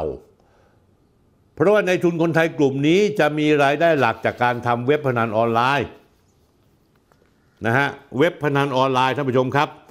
แล้วก็เป็นเว็บที่ผมเรียกว่า u f a b e t สองในทุนไทยสายยาเสพติด อีกเหมือนกัน ข้อแรก คือคนที่ทำเว็บพนันออนไลน์เอาเงินมาฟอก ข้อที่สองในทุนสายยาเสพติดไทยนะ แต่สายนี้จะสีสายดำเลย เพราะเป็นแก๊งยาเสพติด อิทธิพลกลางๆ โนเนมไม่มีชื่อชั้นในสารระบบมากนัก ก็เอาเงินพวกนี้มาฟอกสามสายในทุนต่างชาติ หรือกล่าวกันอย่างตรงไปตรงมาคือกลุ่มคนจีนทุนสีเทาเส้นทางกลุ่มในทุนจีนพวกนี้ไม่ธรรมดา จะเป็นระดับมาเฟียที่มาตั้งรกรากในประเทศไทยได้ไม่นาน ร่ำรวยมหาศาลไม่ต่างตู้เห่า ที่ตกเป็นข่าวโด่งดังในช่วงเดือนกว่าที่มาผ่านมา เพราะฉะนั้นแล้วตู้เห่าก็คือหนึ่งสายในการที่จะทำธุรกิจสีเทา เปิดคาราโอเกะเปิดบ่อนการพนนันให้อัพยาเสพติด นี่คือสายตู้เห่า ยังมีอีกสายหนึ่งสายพวกที่ขโมยไฟฟอกเงิน เพื่อจะขุดบิตคอย ในทุนทั้งสามกลุ่มที่ผมเล่าให้ฟังนี้ มีปลายทางเหมือนกันท่านผู้ชม คือฟอกเงินกลับดำเป็นขาว ในทุนสามกลุ่มนี้ร่วมลงทุนลงขันกันด้วยเงินสด ลักลอบหิ้วเครื่องขุดบิตคอย คริปโตมาจากประเทศจีน เข้ามาในบ้านเรากว่า 3,000 ถึง 3,500 เครื่อง เครื่องละประมาณ 1 5 0 0 0 0 ถึง 3 0 0 0 0 0 บาท หลักๆแล้วหนีภาษีแน่นอน หลังจากนั้นก็จะใช้ม้าหนุ่มคนจีน อายุ 29 ปี ชื่อไทยคือชื่อธีรวี ธนวัฒน์อนันต์ หรือชื่อเวล หมอนี่สวมบัตรประชาชนคนไทยในจังหวัดลบบุรี จากการตรวจสอบ มีเมียเป็นชาวไทยใหญ่หรือชาวเขาที่ราบสูง นอกจากนี้ยังตรวจพบว่า ม้าหนุ่มคนจีนรายนี้เปลี่ยนชื่อนามสกุลมาละสี่ครั้งท่านผู้ชมครับ เปลี่ยนชื่อนามสกุลมาละสี่ครั้ง ผมเอารูปให้ดูนะฮะ วิธีการดำเนินการเนี่ยในทีรวีเนี่ยจะออกตระเวนเช่าอาคารพาณิชย์ ทั้งในพื้นที่กรุงเทพและปริมณฑลเช่นย่านต่างๆ ในเขตกทมนนทบุรีสมุทรปราการ เพื่อทำฐานปฏิบัติการขุดเหมืองบิตคอยน์คริปโตเคอเรนซีเท่าที่เจ้าหน้าที่ดีเอสไอสืบทราบมา พบว่าเขาเช่าพื้นที่ 3 จังหวัดรวม 55 จุด แต่ดีเอสไอขอหมายสารค้นได้ 41 จุด นี่เป็นประวัติศาสตร์หน้าใหม่ของ DSI ที่ขอหน้าสารออกหมายค้นภายในวันเดียวได้ถึง 41 จุด ตั้งแต่ก่อตั้ง DSI ขึ้นมา สืบสาวราวเรื่องลึกลงไปอีก เชื่อมโยงจากการเช่าอาคาร พบว่าทีรวีตะเวนเช่าอาคารพาณิชย์โดยใช้ชื่อตัวเองเช่าทั้งหมด แต่ละตึกจะเช่าประมาณ 15,000 บาทต่อเดือน โดยแต่ละอาคารจะใช้พื้นที่ชั้น 3 และชั้น 4 ติดตั้งเครื่องขุดบิตคอยคริปโตจำนวนกว่าร้อยเครื่อง หลังจากนั้นก็มีการลักลอบเดินสายไฟต่อตรงบ้าน ต่อตรงไฟบ้านเชื่อมกับไฟที่เสาไฟฟ้าด้วยการร่วมมือของเจ้าหน้าที่ การไฟฟ้าจะเป็นนครหลวงจะเป็นของการไฟฟ้านครหลวง หรือว่าการไฟฟ้าฝ่ายภูมิภาค โดยไม่ผ่านเครื่องมิเตอร์หน่วยวัดไฟ คือพูดง่ายว่าลักไฟหลวงใช้ทำแบบนี้พร้อมกัน 41 จุด แล้วความเสียหายไม่เกิดขึ้นยังไงท่านผู้ชม ดอกที่หนึ่งอย่างที่กล่าวไปแล้วคือถ้ามาคิดค่าไฟใช้ตามจริงนั้น การขุดเหมืองบิตคอยคริปโตต้องทำกันตลอด 24 ชั่วโมงจำแนกค่าไฟตามความเป็นจริงแต่ละจุด จะตกประมาณเดือนละ 4 แสนถึง 5 แสนบาทท่านผู้ชม แต่มันน่าเจ็บใจแทนการฟ้านครหลวง ไอ้พวกนี้จ่ายแค่ 800 ถึงพันบาท ความเสียหายที่เกิดขึ้น เป็นหลักร้อยล้านถึงพันล้าน ดอกที่สองท่านผู้ชมครับ เครื่องขุดเงินดิจิตอลบิตคอยคริปโตที่พวกมันลักลอบหิ้วเข้ามาจากประเทศจีน โดยจะมาทางขนส่งทางรถ แนวช่องทางธรรมชาติ ลัดล้อมาทางประเทศเวียดนาม ผ่านกัมพูชาก่อนจะมีขบวนการคนไทย และเจ้าหน้าที่ไทยบางส่วนให้ความช่วยเหลือ เอาเครื่องพวกนี้เข้ามาหนีกรมศุลกากรหนีภาษีไม่มีใบสำแดงสินค้ากว่า 3,500 เครื่อง แบ่งออกยังไงท่านผู้ชมครับ เครื่องนี้จะมี 2 รุ่น รุ่น S9 3,300 เครื่อง รุ่น S17 2,510 เครื่อง ท่านผู้ชมรู้ไหมว่า ราคามือหนึ่งของเครื่องชุดขุดบิตคอยจะตกอยู่เครื่องละหลักหมื่นถึงหลักแสนบาท คิดเป็นกลมๆก็คือ 17%แบ่งเป็นภาษีอุปกรณ์ไฟฟ้า 10%ที่ต้องเสีย แวดอีก 7%รวมภาษีนำเข้าอุปกรณ์คอมพิวเตอร์ที่ศูนย์เสียไปอีกหลายสิบล้าน หรืออาจจะถึงหลายร้อยล้านท่านผู้ชมรู้ไหมว่าที่ DSI เข้าไปทลายนั้น มันเป็นเพียงยอดภูเขาน้ำแข็งส่วนหนึ่งเท่านั้น กลุ่มนายทุนไทยนายทุนจีนพวกนี้กระจายรังทำเหมืองขุดบิตคอยคริปโตไว้ทั่วประเทศไทย มีเจ้าหน้าที่การไฟฟ้าบางคนบางกลุ่ม ถวายตัวเป็นลูกสมุนรับใช้มาเฟียจีน เดินไฟต่อสายตรงขายไฟหลวงให้พวกคนชั่วเหล่านี้มากุดสมบัติในบ้านเรา เจ้าหน้าที่ดีเอสไอขยายผล จนรู้ตัวชื่อเสียงเรียงนามในทุนคนไทยที่ร่วมขบวนการนี้แล้ว เป็นหนึ่งในหุ้นส่วนของเว็บพนันออนไลน์เว็บ ufa.bet ufa bet ชื่อจริงนำหน้าด้วยอะไรอย่าให้ผมต้องพูดเลย DSI มีข้อมูลละซึ่งพยานหลักฐานชัดเจนว่ามีเส้นทางการเงิน เชื่อมกับนายทีรวี ที่ DSI หิ้วตัวมาสอบเค้นเอาข้อมูลท่านผู้ชมครับยังไม่จบแค่นี้นะ ชุดสืบสวน DSI ยังสืบสวนขยายผลเส้นทางการเงินลงลึกไปอีก พบว่าตลอดระยะเวลาสองสปีที่ผ่านมาในทีรวีมีการโอนเงินให้เจ้าหน้าที่การฟ้านครหลวงจำนวน 3 ราย หนึ่งในนั้นเป็นเจ้าหน้าที่พนักงานใช้เครื่องกล 5 ถ้าเทียบเป็นระบบข้าราชการก็คือ C4 เส้นทางการเงิน โอนมาแล้วเดือนละประมาณ 80,000ถึงแสนบาท โอนประจำ50,000 บาท ที่เหลือจะโอนประมาณหมื่นบาทต่อครั้งต่อเดือน 3 5ถึง3ถึง5ครั้งต่อเดือน 50,000 บาทเป็นงานโอนแบบว่าจ้างเป็นรายเดือน โอนครั้งละหมื่นบาทจะเป็นค่าซ่อมบำรุง หรือดูแลเซอร์วิสตามจุดต่างๆ เพราะแต่ละจุดที่ขุดเหมืองบิตคอยจะใช้ไฟตลอด 24 ชั่วโมง ในปริมาณที่สูงมาก จนต้องมีเจ้าหน้าที่การไฟฟ้ามา service ตลอดเวลานะฮะเจ้าหน้าที่การไฟฟ้าสามรายที่เขาเข้าข่ายต้องสงสัย DSI กำลังจะออกหมายเรียกและหมายจับนำตัวมา สอบสวนดำเนินคดี แล้วยังเชื่อว่าเจ้าหน้าที่การไฟฟ้าทั้งระดับปฏิบัติการ ระดับแม้ทั่งระดับบริหาร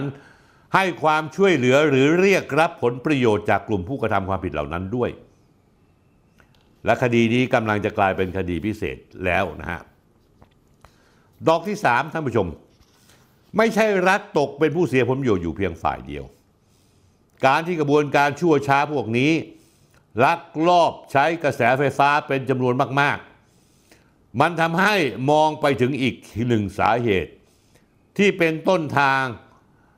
ทำให้ค่าไฟราคาแพงขึ้นทุกปีทุกปี และก็เป็นภาระแก่พวกเรา เพราะบอร์ดบริหารการไฟฟ้ามองมองตอนจบปลายทาง ว่าบ้านเราใช้ไฟฟ้าเยอะขึ้นทุกวัน ประกอบอัตราจัดเก็บค่าไฟหรือค่า FT เป็นอัตราจัดเก็บระบบก้าวหน้า ยิ่งใช้ไฟเยอะขึ้นค่าไฟก็ยิ่งแพง นั่นคือการขึ้นค่าไฟในแบบภาพรวม ว่ากันง่าย ๆ แล้วกันท่านผู้ชม การลักใช้ไฟเดือนละสี่ห้าแสนบาท แต่จ่ายจริงหลักร้อยและหลักพันบาทต่อเดือน แต่ท่านผู้ชมครับ ภาระต้องมาตกกับพวกเรา เพราะการไฟฟ้ามองการใช้ฟ้าตอนสุดท้าย ไม่ได้มองว่ามันถูกขโมยยังไงไปทำให้ไฟมันขึ้น แล้วการไฟฟ้ามาไล่ เก็บค่าไฟชาวบ้านที่หาเช้ากินค่ำมองกันดีๆเขาเรียกว่ากินกันบนดินใต้ดินกันเลยทีเดียวท่านผู้ชมครับ เรื่องนี้ผมได้ข่าวเชิงลึกมาว่าความเสียหาย น่าจะเป็นหลักพันล้านอาจจะถึงหมื่นล้านบาท ถ้ามีการขยายผลทั่วประเทศ คงไม่ใช่เจ้าหน้าที่การไฟฟ้าระดับล่าง 3-4 คนเท่านั้นที่ทำได้ แต่ต้องมีผู้บริหารระดับสูง ของการไฟฟ้านครหลวง หรือการไฟฟ้าฝ่ายภูมิภาค เกี่ยวพันด้วยแน่ๆ ตอนนี้ได้ข่าวว่า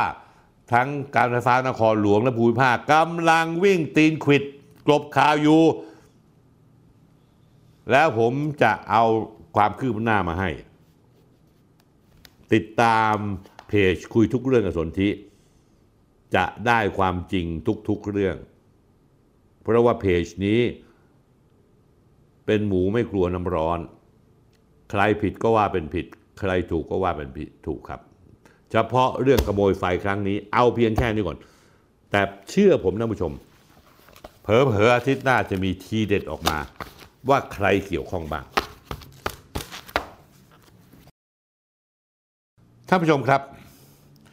ท่านผู้ชมเคยคิดหรือเปล่าว่า ไอ้ป้ายทะเบียนรถป้ายหนึ่งเนี่ย ป้ายที่สวยเนี่ยถ้าประมูลกัน 2 ล้าน 3 ล้าน 5 ล้านแม้ทั้งสูงสุด 10 ล้านเนี่ยผมก็ยังพอจะทำใจได้ แต่ล่าสุดนี่ประมูลกัน 45 ล้านบาทท่านผู้ชมครับ 45 ล้านบาทเนี่ยท่านผู้ชมคิดว่ามันเป็นเงินขนาดไหน และใครก็ตามที่ไปประมูลด้วยเงินขนาดนี้ น่าประหลาดใจอยู่อย่างท่านผู้ชมรู้ไหม เท่าที่ผมสังเกตดูคนที่ประมูลป้ายราคาสูงสูงได้เนี่ยไม่ใช่เศรษฐีเก่าทุกคนเลย ไม่ใช่ลูกของนายห้างธนินเจียวรานนท์ไม่ใช่ของคุณเจริญ ไม่ใช่ของอผู้ที่ติดอันดับร่ำรวย 10 อันดับ 20 อันดับ แต่กลายเป็นคนโนเนมมาจากไหนก็ไม่รู้ ที่สำคัญล่าสุดเนี่ยวันเสาร์ที่ 10 ธันวาคม มีประมูลป้ายทะเบียนรถยนต์เลขสวยหมายเลข 9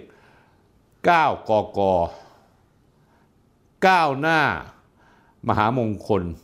ฮือฮามาก 9 กก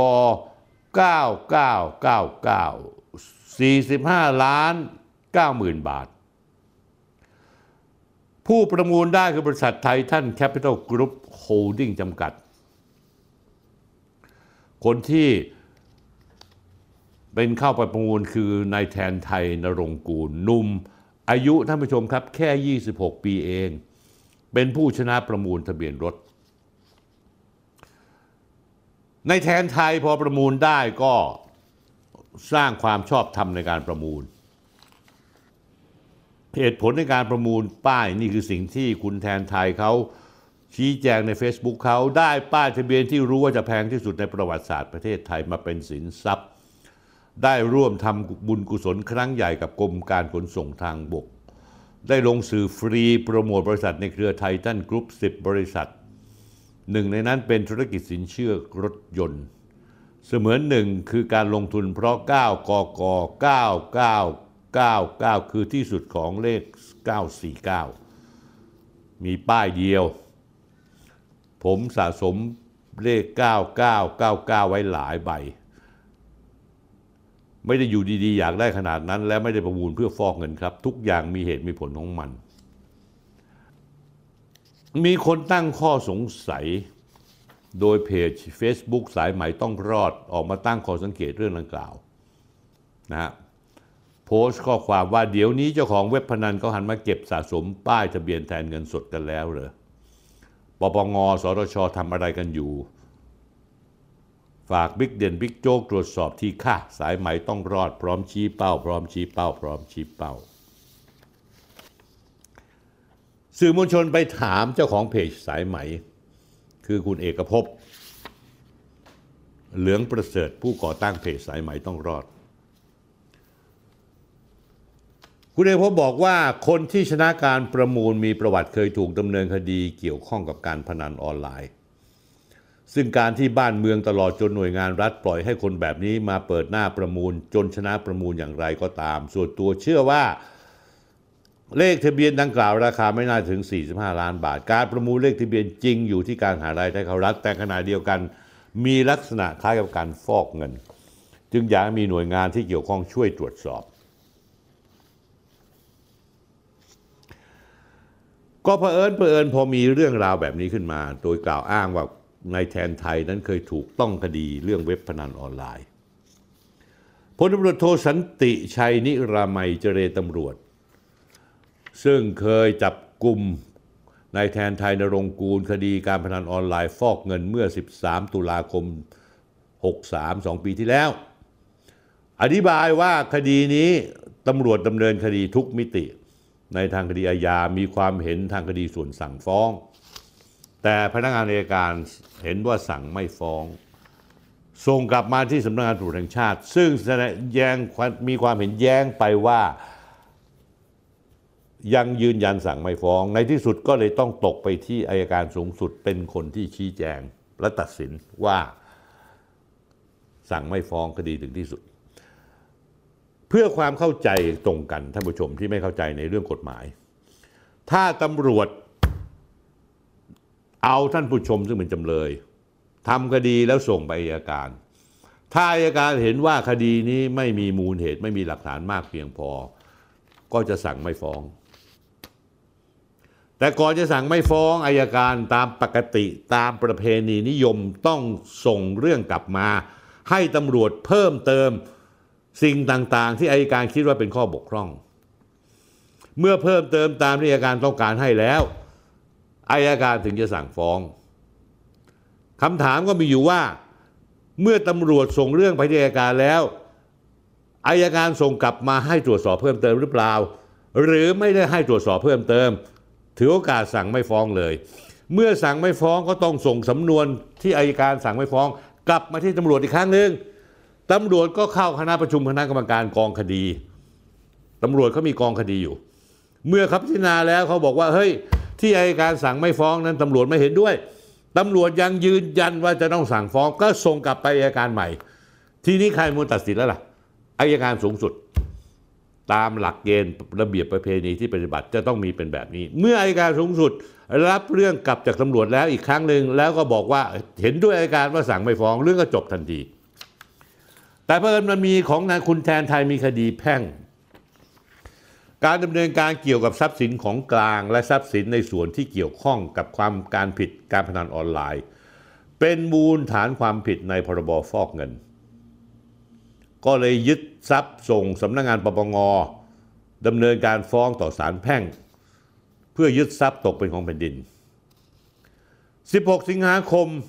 2565 ที่ผ่านมานี้ 5-6 เดือนก่อนที่ผ่านมานี้ศาลแพ่ง พิพากษายึดทรัพย์ของบุคคลที่เกี่ยวข้อง ตามคดีดำหมายเลขที่ฟอฟัน50ทับ2564 หมายเลขแดงที่ฟอฟัน101ทับ2565 ให้ทรัพย์สินดังกล่าวดังต่อไปนี้ตกเป็นของแผ่นดินและขายทอดตลาดท่านผู้ชมครับท่านผู้ชมลองฟังทรัพย์สินที่มีอยู่สิท่านผู้ชมจำได้ไหมที่ผมบอก คนที่ชอบขับรถซุปเปอร์คาร์คนที่มีรถซุปเปอร์คาร์หลาย ๆ คนเนี่ยมีพฤติกรรมที่น่าสงสัย ว่าเอาเงินเอาทองมาจากไหนซื้อ ทรัพย์สินที่ถูกศาลแพ่งสั่งยึดก็มีรถยนต์ที่ว่าปอร์เช่รุ่น Macan 2.0 ปอร์เช่รุ่น 911 c a r r e r a คูเป้แมคลาเรนนี่เป็นรถที่แพงมากท่านผู้ชม รถสปอร์ตที่โคตรแพงเลย รุ่น 720 S Coupe แล้วก็มีรถยนต์ Honda นิสสันแล้วก็มี Lamborghini รุ่น Aventador SVJ เงินฝากทั้งหมด 31 รายการที่เป็นมูลค่า 176 ล้าน 1 2,7,860 บาท 99 ตังค์นะฮะ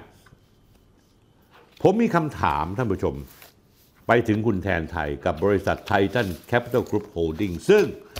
ออกแถลงการขู่ฟอดฟอดว่าจะฟ้องคนโน้นฟ้องคนนี้ ผมมีคำถามอย่างนี้ ช่วยตอบผมหน่อยได้ไหม ผมไปดูรายละเอียดของบริษัทคุณแล้วเนี่ย ซึ่งบริษัทคุณชนะการประมูลเลขทะเบียนรถหมายเลข 9 กก 9999 สร้างสถิติราคาสูงสุดที่ 45 ล้านบาท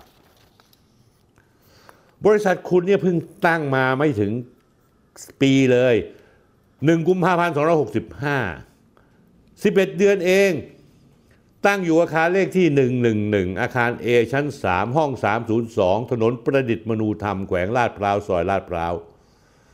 เพื่อดำเนินธุรกิจด้านกิจกรรมทางการเงินและการประกันภัย ท่านผู้ชมครับ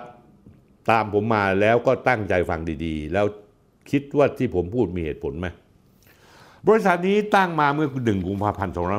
2565 ทุนจดเบียน 5 ล้านบาท ท่านผู้ชมครับ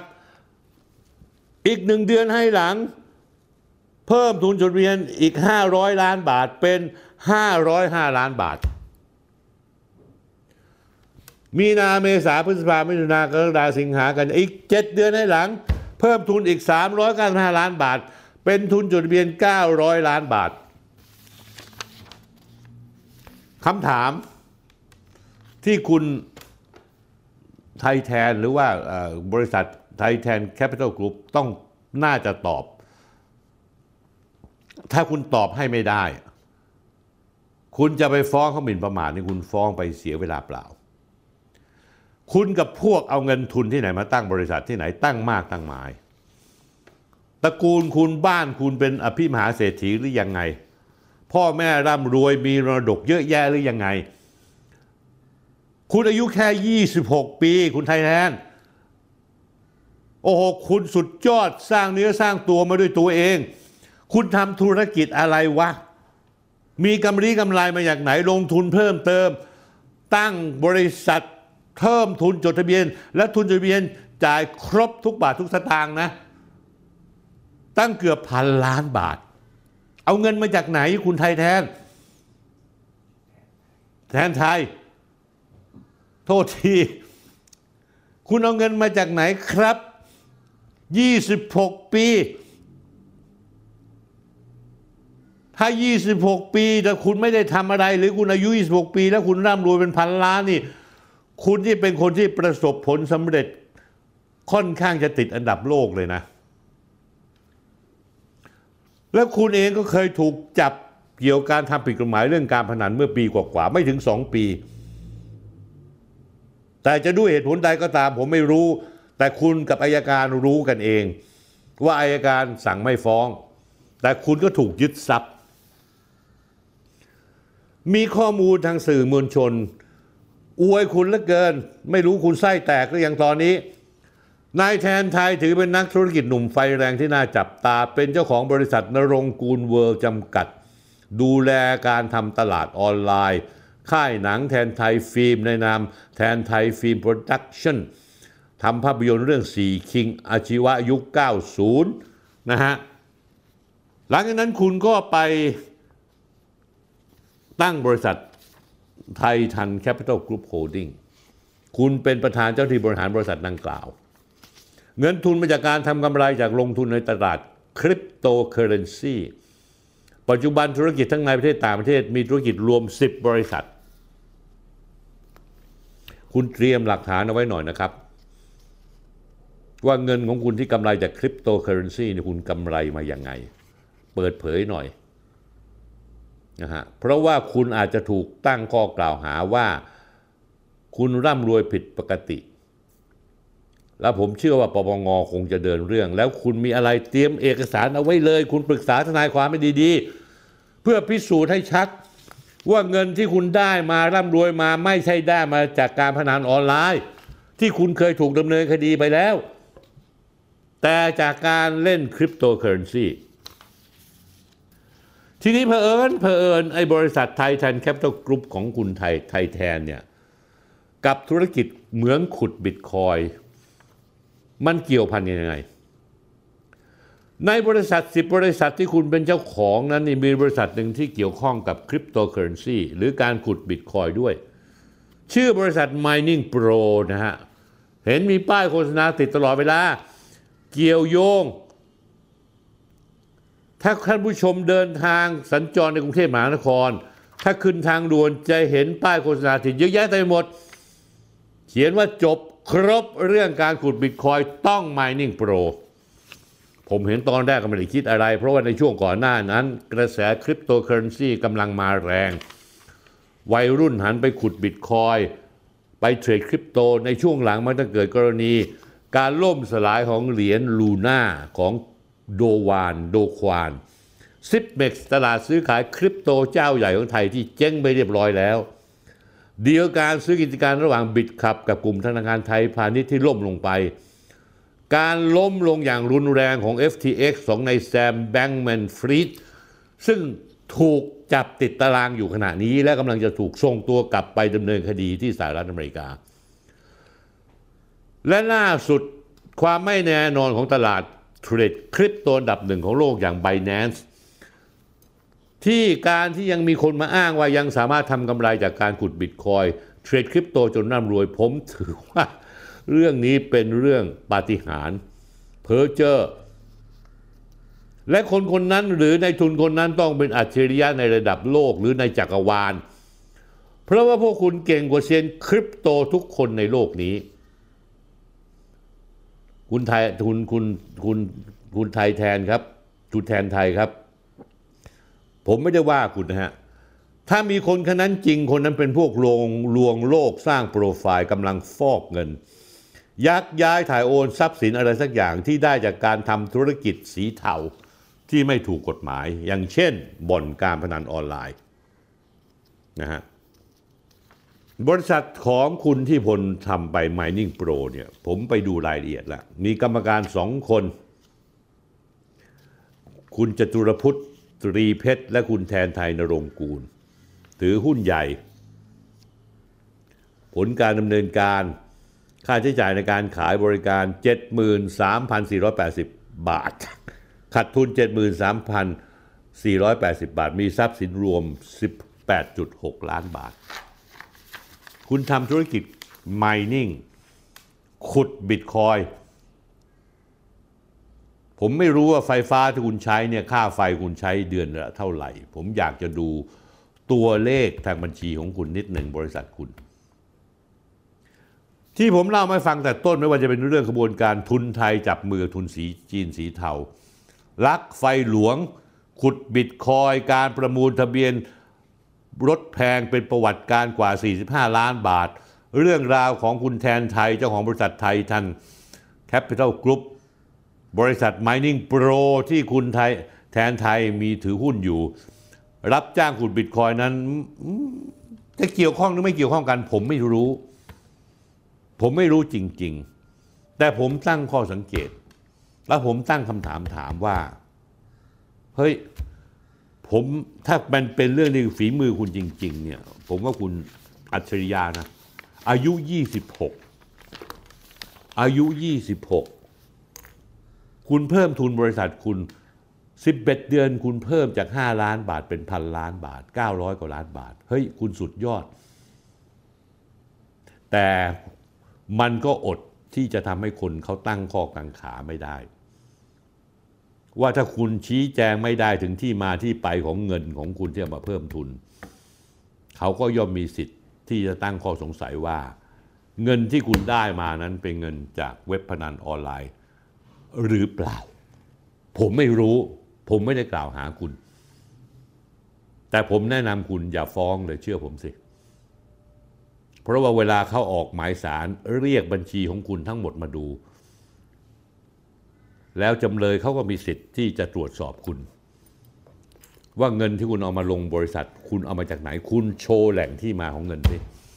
ถ้าคุณโชว์ไม่ได้ศาลยกฟ้องแน่นอน และถ้าคุณเสือกโชว์ได้ และถ้ามันเกี่ยวข้องอะไรกับธุรกิจที่สีเทา คุณจะหน้าแตก ผมเตือนคุณเอาไว้ก่อน แล้วผมก็ไม่ได้ประหลาดใจ เดี๋ยวนี้การฟอกเงินธุรกิจพนันออนไลน์ มีวิธีการหลายวิธีการ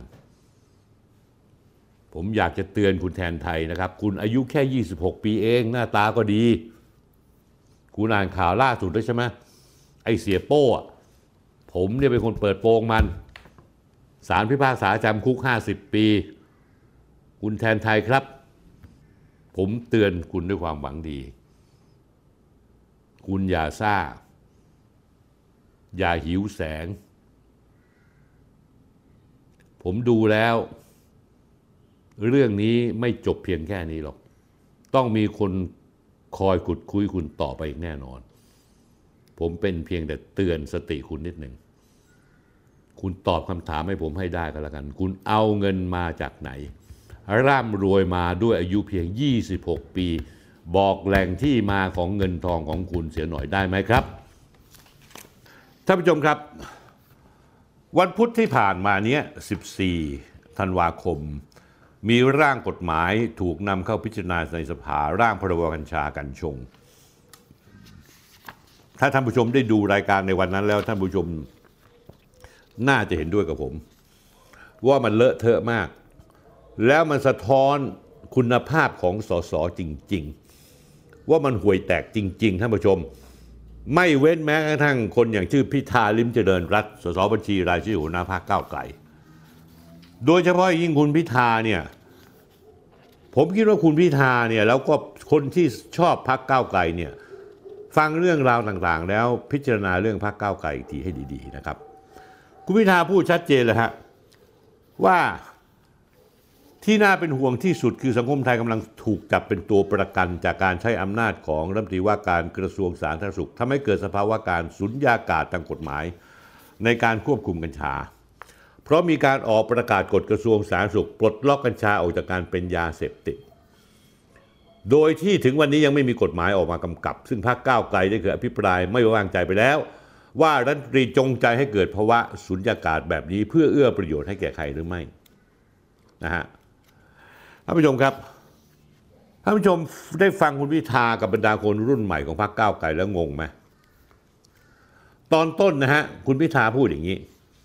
พักก้าวไกลมีนโยบายเกี่ยวกับกัญชาที่ชัดเจน นั่นคือสนับสนุนให้มีการใช้กัญชาทางการแพทย์ได้อย่างถูกกฎหมายทั่วประเทศ และส่งเสริมให้มีพื้นที่เฉพาะที่อนุญาตใช้กัญชาเพื่อการสันทนาการ นี่ท่านผู้ชมนี่คือคำพูดของคุณพิธาท่านผู้ชมฟังให้ดีๆ คนที่เชียร์พักก้าวไกล พวกคนหนุ่มคนสาวทั้งหลายเนี่ยที่อยู่แถวถนนข้าวสารที่เปิดร้านกัญชาพวกเนี้ยพวกคุณฟังหัวหน้าพักที่คุณเทิดทูนไว้ให้ดี เขาพูดอย่างนี้พักก้าวไกลมีนโยบายเกี่ยวกับกัญชาที่ชัดเจน นั่นคือสนับสนุนให้มีการใช้กัญชาทางการแพทย์ได้อย่างถูกกฎหมายทั่วประเทศ และส่งเสริมให้มีพื้นที่เฉพาะที่อนุญาตให้ใช้กัญชาเพื่อสันทนาการ นี่คือคำพูดนะ แต่ตอนสรุปกลับบอกว่า จุดยืนพักก้าวไกลในการพิจารณาเนื้อหาร่างกฎหมายกัญชาคือต้องเอากัญชากลับไปเป็นยาเสพติดอีก เฮ้ย คุณพิธา นี่หรือคนรุ่นใหม่ อนาคตของชาติวัย 30 ปลายปลาย 40 ต้นต้นวันนี้ผมจะ 76แล้วผมยังไม่อยากจะเชื่อหูตัวเองว่าคนรุ่นใหม่อย่างคุณ เรียนจบเมืองนอกเมืองนา อ้างตัวเองว่าเป็นสิทธิ์เก่า MIT แต่ตักกะง่ายๆ แค่นี้ยังผิดพลาดได้ยังไง มันตลกร้ายและตลกบัดซบมาก ปากคุณพร่ำบอกว่าสนับสนุนให้ใช้กัญชาทางการแพทย์ ส่งเสริมให้มีพื้นที่เฉพาะที่อนุญาตให้ใช้กัญชาเพื่อการสันทนการณ์ แต่บทสรุปคุณเสือกบอกว่าต้องเอากัญชากลับไปเป็นยาเสพติด นี่เหรอคนรุ่นใหม่กระล่อนกระล่อนอิบหายเลยท่านผู้ชม โคตรกระล่อนเลย เพราะต้องการที่จะมาเตะตัดขาหรือต้องการเอาการเมืองมาเล่นท่านผู้ชมครับ มันมีข้อเท็จจริงการเมืองเรื่องกัญชา ประเด็นที่สสได้ยิน แต่ไม่เคยฟังนะฮะผมติดตามข่าวมาตั้งแต่ต้นเนี่ยผมสรุปได้ว่าสสทุกพักการเมืองพยายามรุมกินโต๊ะพักภูมิใจไทย ไม่ว่าจะเป็นร่วมรัฐบาลด้วยกันเอง หรือพักฝ่ายค้าน คือพักพลังประชารัฐพักประชาธิปัตย์พักเพื่อไทย แม้แต่พักก้าวไกลที่เดิมทีมีท่าทีสนับสนุนการปลดล็อกกัญชากับอภิปรายตลอดทั้งวัน ว่าจะทำให้กัญชากลับไปเป็นยาเสพติดอีกท่านผู้ชมครับ คุณสุภชัยใจสมุทรพักภูมิใจไทย ได้แถลงงานวิจัยว่ากัญชาเสพติดยากกว่าเหล้าบุหรี่มีประโยชน์ทางการแพทย์ มีประโยชน์ต่อสุขภาพ ลดปัญหาความรุนแรงจากยาเสพติดที่รุนแรง และปัญหาสำคัญคือ ผู้ป่วยที่ใช้กัญชาใต้ดินเพื่อประโยชน์ทางการแพทย์มากถึง 84%ประกอบกับกัญชาได้ไม่เป็นยาเสพติดแล้ว จึงจำเป็นต้องมีกฎหมายเพื่อใช้ประโยชน์ เพื่อช่วยผู้ป่วยจำนวนมาก และควบคุมไม่ให้เยาวชนถึงกัญชาท่านผู้ชมครับ เชื่อหรือเปล่าครับท่านผู้ชม คุณสุภชัยเอาข้อมูลทางวิชาการ เอาการวิจัยออกมาพูดให้ฟัง และท่านผู้ชมเชื่อหรือเปล่า ไอ้สอสอสังกะบวย อภิปรายทั้งวัน แม่งไม่สนใจข้อมูลวิชาการอะไรทั้งสิ้น อภิปรายโง่โง่เฮ้ย ไอ้สอสอที่อยู่ในสภา พวกคุณเนี่ยอภิปรายโง่โง่ว่าเป็นยากัญชายาเป็นสิบติดเหมือนยาบ้า สภาไม่เคยปลดล็อกให้กัญชาออกเป็นยาเสพติดเป็นเรื่องรัฐบาล ผมมีหลักฐานสำคัญที่ให้เห็นว่าไอ้สภาที่ประกอบด้วยสอสอโง่โง่บัตรซบพวกนี้ ต้องรับผิดชอบ เพราะมีส่วนอย่างยิ่งทำให้กัญชาไม่เป็นยาเสพติดร่วมกัน เอาละตามผมมาท่านผู้ชม เหตุการณ์ที่หนึ่งรายงานผลการศึกษาสภาให้ปลดล็อกกัญชาออกยาเสพติดเมื่อสองปีที่แล้ว สภาผู้แทนราษฎรสองปีที่แล้วสภาผู้แทนราษฎรตั้งคณะกรรมการกรรมการชุดหนึ่งขึ้นมาคือ คณะกรรมาธิการวิสามันพิจารณาศึกษาหาแนวทางแก้ปัญหาเกี่ยวกับการใช้กัญชากัญชง กระท่อมอย่างเป็นระบบ มีพลเอกสมชายวิษณุวงศ์สมาชิก สภาผู้แทนราษฎรจังหวัดกาญจนบุรีพักพลังประชารัฐเป็นประธาน คณะกรรมการชุดนี้มีสมาชิกเป็นสสเกือบทุกพักเพื่อไทยประชาธิปัตย์ก้าวไกล ต่อมา 25 พฤศจิกายน 2563 นะครับกรรมธิการเมื่อศึกษาเสร็จแล้ว กรรมธิการชุดดังกล่าวสรุปยังไงท่านผู้ชม สรุปว่าให้ยกเลิกพืชเสพติดได้แก่กัญชากัญชงและกระท่อม ออกจากเป็นยาเสพติด ในพรบยาเสพติดพศ 2522 และพรบยาเสพติดให้โทษ ฉบับที่ 7 2562 และกฎหมายอื่นๆที่เกี่ยวข้องท่านผู้ชมครับ มติที่ประชุมสภาผู้แทนราษฎรได้รับทราบ ท่านผู้ชมรู้ไหมไม่มีผู้ใดเลยแม้แต่คนเดียว ให้ความเห็นคัดค้านอย่างไร 2562 เห็นชอบกันหมดสภาผู้แทนราษฎร ไม่คัดค้าน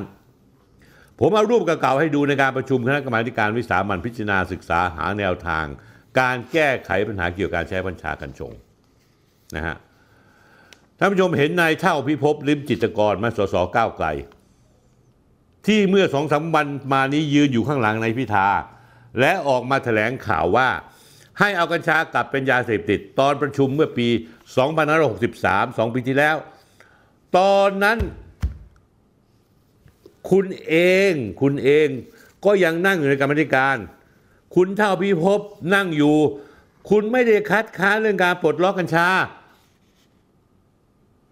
แต่อย่างใดคุณจะให้เอาหลักฐานแบบละเอียดมาเปิดเผยอีกไหม คุณโกหกตอหลดตอแหล เล่นการเมือง อย่างไร้สาระเหลวไหล ทุเรศทุรัง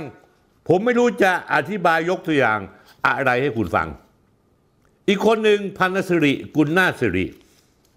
น้องสาวนายสมศักดิ์เทพสุทินจากพรรคพังประชารัฐ ในปี 2563 คุณพันสิริ คุณเป็นโฆษกคณะกรรมการ คุณแสดงความเห็นว่าคุณเห็นด้วยกับการปลดล็อกกัญชา แต่พอวันนี้คุณกลับเรียกร้องให้นำกัญชากลับไปเป็นยาเสพติด ถ้าใช้คำว่าตอแหลก็เหมาะสมกับคุณ เพราะว่าคุณเป็นผู้หญิงนะฮะเอาละท่านผู้ชมตามผมมาเมื่อกี้เหตุการณ์อันที่หนึ่งนี่เหตุการณ์ที่สองประมวลกฎหมายยาเสพติดให้กัญชาไม่เป็นยาเสพติด ปีที่แล้วเมื่อปลดล็อกปี 63 ปีที่แล้ว 64 ปีที่แล้ว 24 สิงหาคม 2564 ก็มีการดำเนินการตามผลการศึกษาโดยที่ประชุมร่วม รัฐสภามีฝ่ายรัฐบาล ฝ่ายค้านวุฒิสภา ลงมติเป็นเสียงข้างมากท่านผู้ชมครับไม่มีผู้คัดค้านเลยแม้แต่คนเดียว ให้ความเห็นชอบประมวลกฎหมายยาเสพติดฉบับปัจจุบัน ที่ไม่ได้ระบุว่ากัญชาเป็นยาเสพติดให้โทษประเภทใดทั้งสิ้น อีกต่อไป และก็เป็นครั้งแรกในประวัติศาสตร์ ที่ไม่มีการระบุชื่อกัญชาให้เป็นยาเสพติดอีกท่านผู้ชมครับ เพราะถ้ากัญชายังระบุในกฎหมายให้เป็นยาเสพติด ตามประมวลกฎหมายยาเสพติด คณะกรรมการป้องกันและปราบปรามยาเสพติด ก็จะไม่สามารถถอดกัญชาออกจากยาเสพติดได้ ด้วยเหตุนี้เลยเป็นผลต่อมาว่าคณะกรรมการป้องกันปราบปรามยาเสพติด ก็ไม่ได้กำหนดให้กัญชาเป็นยาเสพติดเช่นกัน มีผลบังคับใช้ตั้งแต่ 9 มิถุนายนของปีนี้ 5-6 เดือนที่ผ่านมา จนถึงปัจจุบัน เหตุการณ์ข้อที่ 3 สสอ้างแต่เหตุผลทางการแพทย์ ไม่สนใจว่าประชาชนเข้าไม่ถึงทางการแพทย์ท่านผู้ชมครับ ผลการศึกษาติดตามสถานการณ์การใช้และการให้บริการกัญชาทางการแพทย์ ระยะที่ 2 ของศูนย์ศึกษาปัญหายาเสพติด ได้ตีพิมพ์ปี 2565 ได้รายงานสถานการณ์ปี2564 พบว่า มีผู้ป่วยได้รับกัญชาในระบบอย่างถูกต้องตามกฎหมายนั้นมีแค่ 16%เอง แปลว่าประชาชนที่ได้ใช้ประโยชน์จากกัญชาในการแพทย์ใต้ดินที่มีมากถึง 84% ได้จากญาติได้จากตลาดมืด ซึ่งไม่สามารถระบุที่มาของกัญชาได้ ถึงกระนั้นก็ยังพบว่าประชาชนผู้ใช้กัญชามีการเปลี่ยนแปลงโรค หลังจากใช้แล้ว โรคภัยไข้เจ็บที่เป็นอยู่ดีขึ้นถึงดีขึ้นมากจำนวนถึง 93.4%เฮ้ย ไอ้สอสอหน้าโง่ทั้งหลาย ที่ค้านเรื่องกัญชาในสภาเนี่ย อ่านฟังซะมั่ง สะท้อนเห็นว่าการที่กัญชาเป็นยาเสพติดอยู่ แม้จะอ้างว่าสามารถใช้ทางการแพทย์ได้ แต่ด้วยเพราะกัญชาเป็นยาเสพติด จะมีขั้นตอนที่ยุ่งยากท่านผู้ชมรู้ว่าหมอไม่จ่ายยา คนไข้ไม่สามารถได้กัญชาเพื่อดูแลตัวเองท่านผู้ชมครับ คนป่วยพวกนี้ไม่ใช่อาชญากร เขาไม่ควรถูกจับติดคุก เพียงเพราะสนองนโยบายการเมือง ต้านพักภูมิใจไทย สรุปท่านผู้ชม พักภูมิใจไทยได้เดินตามสิ่งที่สภาได้เคยศึกษา เขาจึงต้องปลดล็อกออกจากยาเสพติด แล้วมีกฎหมายควบคุมเป็นการเฉพาะ แต่ท่านผู้ชมครับ มันเป็นเรื่องที่บัตรซบบัตรสีบัตรเถลิง ที่สสสวนักการเมืองในสภาที่ชุมชุมนุมไปด้วยคนโง่ซะส่วนใหญ่ ออกมาเตะตัดขาออกมาแถลงข่าว พยายามผลักดันให้กัญชากลับไปเป็นยาเสพติดท่านผู้ชมครับ แม่งใช้วิชามารทุกวิธีทาง เพื่อดิสเครดิตกัญชากลืนน้ำลายตัวเอง อย่างเช่นนายพิธาลิมเจริญรัตหรือหลาย ๆ คนหรือนางพันศริน้องสาวสมศักดิ์เทพสุทินกลืนน้ำลายตัวเองเพื่ออะไรท่านผู้ชม เพื่อหวังผลทางการเมือง พวกนี้เผยชาติแท้ความชั่ว ความอมหิตของตัวเองเพื่อหวังผลทางการเมืองแต่เพียงอย่างเดียว ไม่ได้เห็นแก่ผลประโยชน์ของประเทศชาติ และประชาชนเลยแม้แต่น้อย ท่านผู้ชม ท่านผู้ชมที่ยังใช้กัญชาเพื่อรักษาโรค ท่านผู้ชมที่เห็นด้วยกับกัญชา อย่าไปเลือกไอ้พรรคการเมืองที่เป็นฝ่ายค้านประชาธิปัตย์อย่าไปเลือกมัน ก้าวไกลอย่าไปเลือกมัน พลังประชารัฐอย่าไปเลือกมัน เพื่อไทยอย่าไปเลือกมัน เพราะว่าไอ้พวกนี้มันหน้าไหว้หลังหลอก เขาพูดถึงเรื่องหลักการเขาพูดถึงทางวิชาการเขาให้เหตุผลว่าคนที่แม่ไม่ฟังเลยแม่นิดเดียวออกมาด่าลูกเดียว ไม่ฟังมึงอยากจะพูด มึงจะเอาเอาเบิร์ตไอน์สไตน์ซึ่งกลับท่ากลับชาติมาเกิดอธิบายทฤษฎีนี้ กูก็ไม่ฟัง เพราะกูจะเตะตัดขาพวกมึงในทางการเมืองท่านผู้ชมครับ ระยำไหม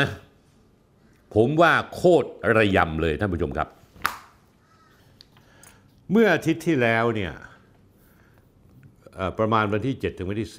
10ธันวาคมมันคือวันพุธพฤหัสศุกร์เสาร์มันก็เป็นวันธรรมดาเนี่ยแหละครับท่านผู้ชมหลาย ๆ ท่านก็อาจจะไปทำงานวันพุธที่ 7 พฤหัสที่ 8 9 วันศุกร์ก็เตรียมตัวไปเที่ยวนะฮะแล้วก็ 10 วันเสาร์ ก็เป็นวันรัฐธรรมนูญ แล้วก็หลายคนก็ถือโอกาสไปเที่ยวยาว เพราะหยุด 10 11 12 นะฮะ แต่อีกฝากหนึ่งของโลกนะฮะ ที่ตะวันออกกลางเนี่ยมันมีเหตุการณ์ที่เกิดขึ้น แล้วผมอยากจะให้ท่านผู้ชม แล้วจะต้องมีการจารึกเรื่องนี้ ลงในประวัติศาสตร์ร่วมสมัยนะฮะให้รู้ว่า 7 8 9 10 ที่พวกเราอยู่กันสบายๆนะฮะ แล้วก็เตรียมตัวไปเที่ยวลองวิกเกนกัน 10 11 12 นั้นเอ่อมันเป็นวันเปลี่ยนแปลงจุดเริ่มต้นของประวัติศาสตร์โลกจริง ๆ เพราะว่าระหว่างวันที่ 7 ถึง 10 ธันวาคม ประธานาธิบดีสีจิ้นผิงได้เดินทางไปเยือนประเทศซาอุดิอาระเบีย เพื่อร่วมประชุมกับกลุ่มประเทศอาหรับ การเดินทางครั้งนี้ถือว่าเป็นการเดินทางครั้งประวัติศาสตร์ ผู้นำจีนได้รับการต้อนรับจากมหาอำนาจแห่งชาติอาหรับยังอบอุ่นและสมเกียรติ นอกจากนี้แล้วสื่อหลายแขนงหลายชาติยังตั้งข้อสังเกต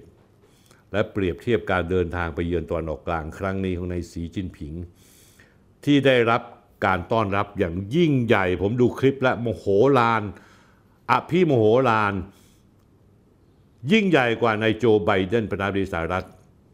ที่ตลอดระยะเวลา 50 ปีที่ผ่านมาต้องถือว่า 50 ปีกว่าที่ผ่านมานั้นซาอุดิอาระเบียเป็นพันธมิตรระดับต้นๆของอเมริกา และเป็นกุญแจสำคัญในการดำเนินนโยบายเปโตรดอลลาร์หรือการบังคับให้ประเทศทุกประเทศในโลกนี้ ซื้อขายน้ำมันด้วยการใช้เงินดอลลาร์สหรัฐเป็นตัวกลางท่านผู้ชมครับการเดินทางไปกรุงริยาดของซา ประเทศซาอุดิอาระเบียของผู้นำจีนครั้งนี้ประธานาธิบดีสีจิ้นผิงมีภารกิจสำคัญมาก 3 ภารกิจหนึ่งการเยือนทางการเยือนซาอุดิอาระเบียอย่างครั้งนี้เป็นการเยือนอย่างทางเป็นทางการที่เรียกภาษาอังกฤษเขาเรียกว่า state visit ตามคำเชิญของสมเด็จพระราชาธิบดีซาลมันบินอับดุลอาซิส ซึ่งเป็นบิดาของมงกุฎราชกุมารนะฮะ MBS มูฮัมหมัดบินซาลมัน สองประธานาธิบดีสีจิ้นผิง ร่วมประชุมสุดยอดผู้นำจีนกับชาติอาหรับเป็นครั้งแรกเลยนะฮะก็คือเอาชาติอาหรับทั้งหมดมาแล้วนั่งประชุมกัน 3. ได้ร่วมประชุมคณะมนตรีความร่วมมือรัฐอ่าวอาหรับ GCC ภาษาอังกฤษเขาเรียกว่า Gulf Cooperation Council ซึ่งเป็นกลุ่มความร่วมมือของประเทศรัฐริมอ่าวอาหรับ 6 ประเทศ ประกอบด้วยซาอุดิอาระเบีย คูเวต โอมาน นะฮะ UAE กาตาร์และบาเรน กระทรวงการต่างประเทศจีนก็แถลงว่านี่เป็นกิจการการทูตครั้งใหญ่ที่สุด และระดับสูงที่สุด ระหว่างประเทศจีนและประเทศอาหรับตั้งแต่การสถาปนาสาธารณรัฐประชาชนจีนขึ้นมา ประเทศซาอุดิอาระเบียเองก็ใช้ย่อยให้การต้อนรับสีจิ้นผิงอย่างยิ่งใหญ่ แม้กระทั่งสื่อสารัฐอย่าง CNN ยังระบุเลย ว่าเป็นการต้อนรับที่แตกต่างกันอย่างมากกับคราวที่ประธานาธิบดีไบเดนมาเยือนเมื่อกรกฎาคม ยกตัวอย่างให้ฟังนะท่านผู้ชมครับ ว่าซาอุดิอาระเบียต้อนรับยังไง กองทัพอากาศซาอุดิอาระเบียได้ส่งเครื่องบินรบสี่ลำ มาคุ้มกันตั้งแต่ที่เครื่องบินผู้นำจีนเข้าสู่น่านฟ้าของซาอุดิอาระเบีย เชื้อพระวงศ์อาวุโสหลายพระองค์มาเยอะมาก ต้อนรับสีจิ้นผิงที่สนามบิน มีการยิงปืนใหญ่สลุด 21 นัด มีหนำซ้ำยังมีเครื่องบินพ่นสีแดงสีเหลืองบนท้องฟ้าเป็นสีของธงชาติจีน เพื่อเป็นการให้เกียรติกับการมาเยือนของประธานสีจิ้นผิง ทหารราชองครักษ์ของซาอุดิอาระเบีย ขี่ม้า ถือธงชาติจีนและธงชาติซาอุดิอาระเบีย คุ้มการรถยนต์สีจิ้นผิง ขณะเล่นเข้าสู่พระราชวังหลวงในกรุงริยาดนะฮะ เจ้าชายมูฮัมหมัดบินซาลมันมงกุฎราชกุมารออกมาต้อนรับด้วยการยื่นมือให้สัมผัส พร้อมรอยยิ้มที่สดชื่น ทันทีที่ผู้นำจีนก้าวลงจากรถ ผมจะเอารูปต่างๆ ให้ดูนะฮะ ตั้งแต่เครื่องบินแอร์ไชน่าจอด แล้วก็มีเครื่องบินไอพ่นของซาอุดิอาระเบียพ่นสีออกมาเป็นสีเหลืองและสีแดงเป็นสีธงชาติจีนปืนใหญ่ยิงสลุดแล้วก็อีกรูปหนึ่งที่เห็นก็คือว่า ทหารราชองครักษ์ของซาอุดิอาระเบีย ขี่ม้าประกบถือธงชาติจีนและธงชาติซาอุดิอาระเบียนะฮะท่านผู้ชมครับ ถ้าเราจะเปรียบเทียบกับครั้งที่นายโจไบเดนผู้นำสหรัฐเยือนซาอุดิอาระเบียในเดือนกรกฎาคม 2565 แค่ 5 เดือนเองต่าง เจ้าชายหมดบินซาลมันทักทายด้วยการยกกำปั้นชนกับไบเดนไม่มีการจับมือกัน ดูในรูปก็แล้วกันนะครับ ว่าข้อแตกต่างแตกต่างกันยังไง นอกจากนี้แล้วระหว่างการประชุมโต๊ะกลม ซึ่งมีการถ่ายทอดสดทางสถานีโทรทัศน์ เจ้าชาย นี่พูดถึงการที่พี่ที่ที่โจไบเดนไปเยือนตอนนั้นนะฮะ การประชุมโต๊ะกลมนะฮะ เจ้าชายทำให้ผู้นำสหรัฐต้องหน้าเจือน เพราะว่าเจ้าชายบินซาลมันประกาศว่าซาอุดิอระเบียจะเพิ่มกำลัง น้ำมันอย่างจำกัด และเพิ่มการผลิตน้อยกว่าที่สหรัฐเรียกร้องอย่างมาก เพราะสหรัฐเรียกร้องให้ซาอุดิอาระเบียนั้นเพิ่มกำลังผลิตน้ำมันประมาณเพิ่มเติมอีก 2 ล้านบาร์เรลต่อวัน ในเวลานั้นนะฮะที่เจ้าชายบินซาลมันพูดปฏิเสธความต้องการของโจไบเดนสถานีโทรทัศน์ของซาอุดิอาระเบียได้จับภาพไปที่นายไบเดนทันทีนายไบเดนมีอาการที่โกรธ และไม่ทันตั้งตัวการประกาศอีกฝ่าย จากนั้นอีกไม่กี่เดือนต่อมาซาอุดิอาระเบียก็ไม่แยแสอเมริกาด้วยการประกาศลดกำลังผลิตน้ำมันลงอีกด้วยท่านผู้ชมครับ นี่เป็นเรื่องใหญ่มากในการเมืองระหว่างประเทศ เพราะว่าซาอุดิอาระเบียถือว่าเป็นชาติพันธมิตรสำคัญในภูมิภาคตะวันออกกลางของอเมริกามานานกว่า 80 ปี แต่หลายปีที่ผ่านมาความสัมพันธ์สองประเทศตกต่ำลง โดยเฉพาะอย่างยิ่ง หลังจากเหตุสังหารนายจมาลคาช็อกกี้ นักข่าวชาวซาอุดิอาระเบียที่อาศัยอยู่ในสหรัฐ ซึ่งมักจะวิจารณ์รัฐบาลซาอุดิอาระเบียในเชิงลบ รัฐบาลอเมริกากล่าวหาว่าเจ้าชายโมฮัมหมัดบินซาลมันมงกุฎราชกุมารซาอุดิอาระเบีย เป็นผู้บงการสังหารนายจมาลคาช็อกกี้แต่หลังจากสงครามในยูเครนและราคาพลังงานพุ่งสูงขึ้นทั่วโลก อเมริกาจำเป็นทบทวนความสัมพันธ์กับซาอุดิอาระเบีย เพื่อให้ช่วยลดราคาพลังงาน และบรรเทาปัญหาเงินเฟ้อที่เกิดขึ้น กับทุกประเทศทั่วโลก โดยเฉพาะอย่างยิ่งสหรัฐท่านผู้ชมครับท่านผู้ชมรู้หรือเปล่าว่า วันที่สีจิ้นผิงไปเยือนซาอุดิอาระเบียนั้น ปรากฏว่าอายการและศาลสูงศาลอเมริกานะประกาศเลยว่า เจ้าชาย MBS โมฮัมหมัดบินซาลมันที่ถูกกล่าวหาว่าเป็นผู้ที่อยู่เบื้องหลังในการวางแผนฆ่านายจมาลคาช็อกกี้นั้นประกาศมายังไงท่านผู้ชมรู้ไหมว่ารัฐบาลอเมริกาไม่สามารถที่จะดำเนินคดีกับเจ้าชายบินซาลมันได้ เพราะตำแหน่งสถานภาพของมงกุฎราชกุมารทำให้ไม่มีสิทธิ์ที่จะสามารถดำเนินคดีได้ท่านผู้ชมเห็นไหมฮะเขาแก้เกมกันเป็นล็อกๆสีจิ้นผิงไปซาอุดิอาระเบีย อเมริกายกเลิก การกล่าวหาแล้วยกเลิกการตั้งข้อหากับ MBS โมฮัมหมัดบินซามัน เพื่อคล้ายๆว่าบอกโมฮัมหมัดบินซามัน เฮ้ยอ้วดีแล้วนะอ้วไม่เอาเรื่องกับลือแล้วนะ อะไรทำนองนั้น แต่อย่างที่ผมเคยเล่าให้ฟังนะฮะ รายการคุยทุกเรื่องกับสนธิตอนที่ 129 ผมพูดเรื่องอะไรท่านผู้ชม ผมพูดเรื่องจุดจบของเปโตรดอลลาร์จุดจบหามนาจโลกเมื่อวันที่ 8 18 มีนาคม265 9 เดือนที่แล้วท่านผู้ชมครับ ผมบอกว่า 50 ปีที่ผ่านมาการกำหนดซื้อขายพลังงานจะกระทำด้วยเงินดอลลาร์สหรัฐเท่านั้นเอง หรือที่ภาษาอังกฤษเขาเรียกว่าเพโตรดอลลาร์เป็นหนึ่งในเสาหลักของมหาอำนาจทางการเงินเศรษฐกิจการเมืองและการทหารของอเมริกาเลย การประกาศบอยคอรด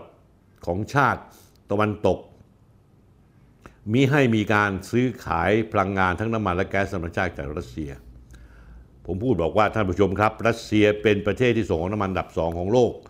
เป็นสัดส่วนของการส่งออกทั่วโลกประมาณ 8-9%แต่ชาติตะวันตกรวมทั้งอเมริกาบอยคอรดเรื่องสงครามยูเครนกำลังจะเร่งกระบวนการที่ไม่ใช้ดอลลาร์แล้วใช้เงินสกุลอื่นเพื่อซื้อพลังงานหรือเปล่าท่านผู้ชมครับจะเกิดอะไรขึ้นถ้าซาอุดิอาระเบียผู้ส่งออกน้ำมันดิบอันดับหนึ่งของโลกส่งออกถึง 17%หันหลังให้กับเงินดอลลาร์ หันไปขายน้ำมันแลกเปลี่ยนกับเงินสกุลหยวนของจีน หรือเงินรูปีของอินเดีย หรือเงินรูเบิลของรัสเซียท่านผู้ชมครับ ถ้าเป็นอย่างนั้นจริงนะฮะเปโตรดอลลาร์จะต้องสั่นคลอนไปถึงฐานรากทีเดียว เพราะซาอุดิอาระเบียคือเป็นผู้ส่งออกผู้ผลิตน้ำมันรายใหญ่นับต้นๆของโลก เป็นผู้นำของกลุ่มประเทศผลิตน้ำมันโอเปกซาอุดิอาระเบียนั้นมีปั๊มน้ำมันออกมาวันละ 12 ล้านบาร์เรล ส่งออก 60%หรือ 7 ล้านกว่าบาร์เรล และการต้อนรับผู้นำจีนอย่างยิ่งใหญ่ซาอุดิอาระเบียต้องการส่งสัญญาณไปถึงอเมริกา ซึ่งที่ผ่านมาพยายามเรียกร้องซ้ำแล้วซ้ำอีก ให้ชาติพันธมิตรอาหรับปฏิเสธการยื่นข้อเสนอ จูงใจด้านการค้าการลงทุนจากจีน แต่ว่ามิตรภาพระหว่างจีนกับซาอุดิอาระเบียกับอาหรับนั้น มีแต่ดีขึ้น ไม่ใช่เฉพาะด้านการค้า รวมไปถึงด้านความมั่นคงท่านผู้ชมครับ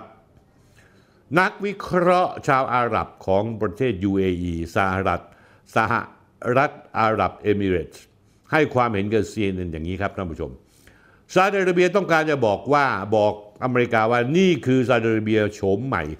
นี่คืออ่าวอาหรับโฉมใหม่ และนี่คือความจริง อันใหม่ที่อาจจะทำให้อเมริกาต้องเจ็บปวด สื่อมวลชนของซาอุดิอาระเบียระบุว่าซาอุดิอาระเบียไม่พอใจที่วอชิงตัน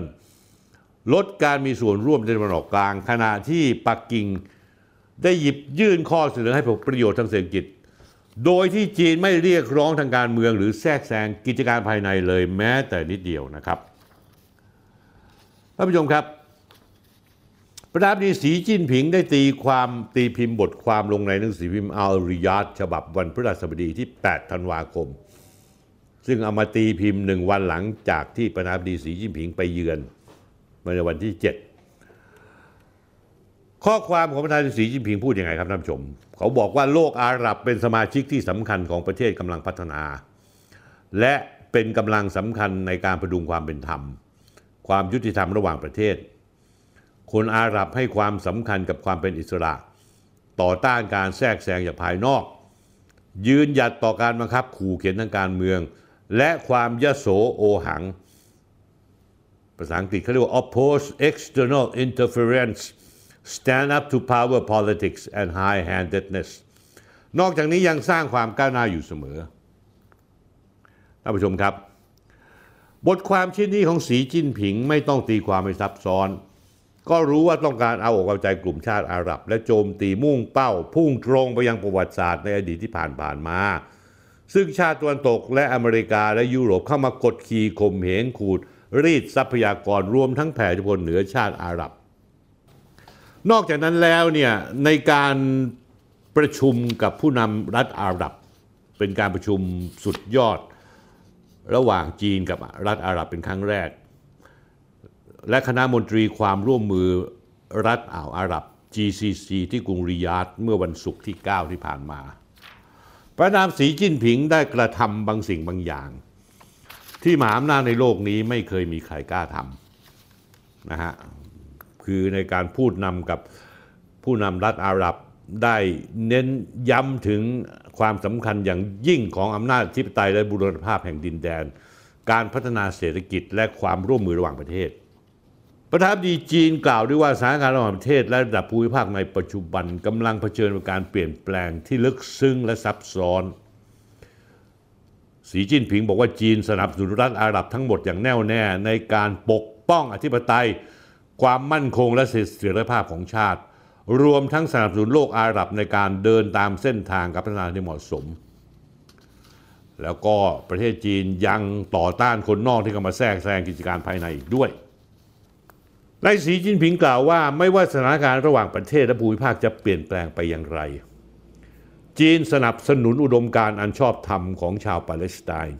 ในการฟื้นฟูสิทธิอันชอบธรรม และผลประโยชน์ของชาติ พร้อมกับแนะนำว่าประชาคมระหว่างประเทศควรให้ความสำคัญกับปัญหาปาเลสไตน์ในวาระระหว่างประเทศ ตลอดจนยึดมั่นแนวทางการแก้ปัญหาสองรัฐ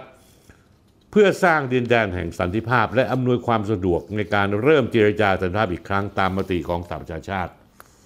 และข้อริเริ่มสันติภาพของสันติภาพอาหรับ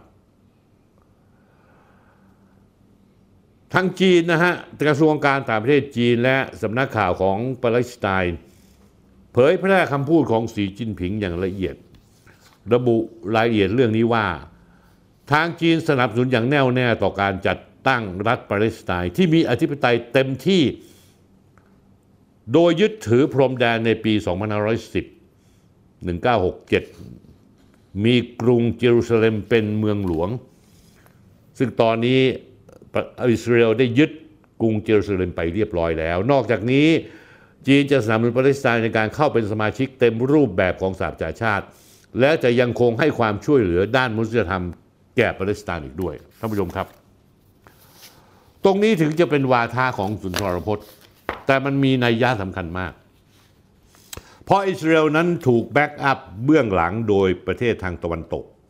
โดยเฉพาะอย่างยิ่งประเทศสหรัฐอเมริกาและอังกฤษปาเลสไตน์เป็นหนามยอกอกของชาวอาหรับ ที่ถูกอิสราเอลนั้นรังแก กลั่นแกล้ง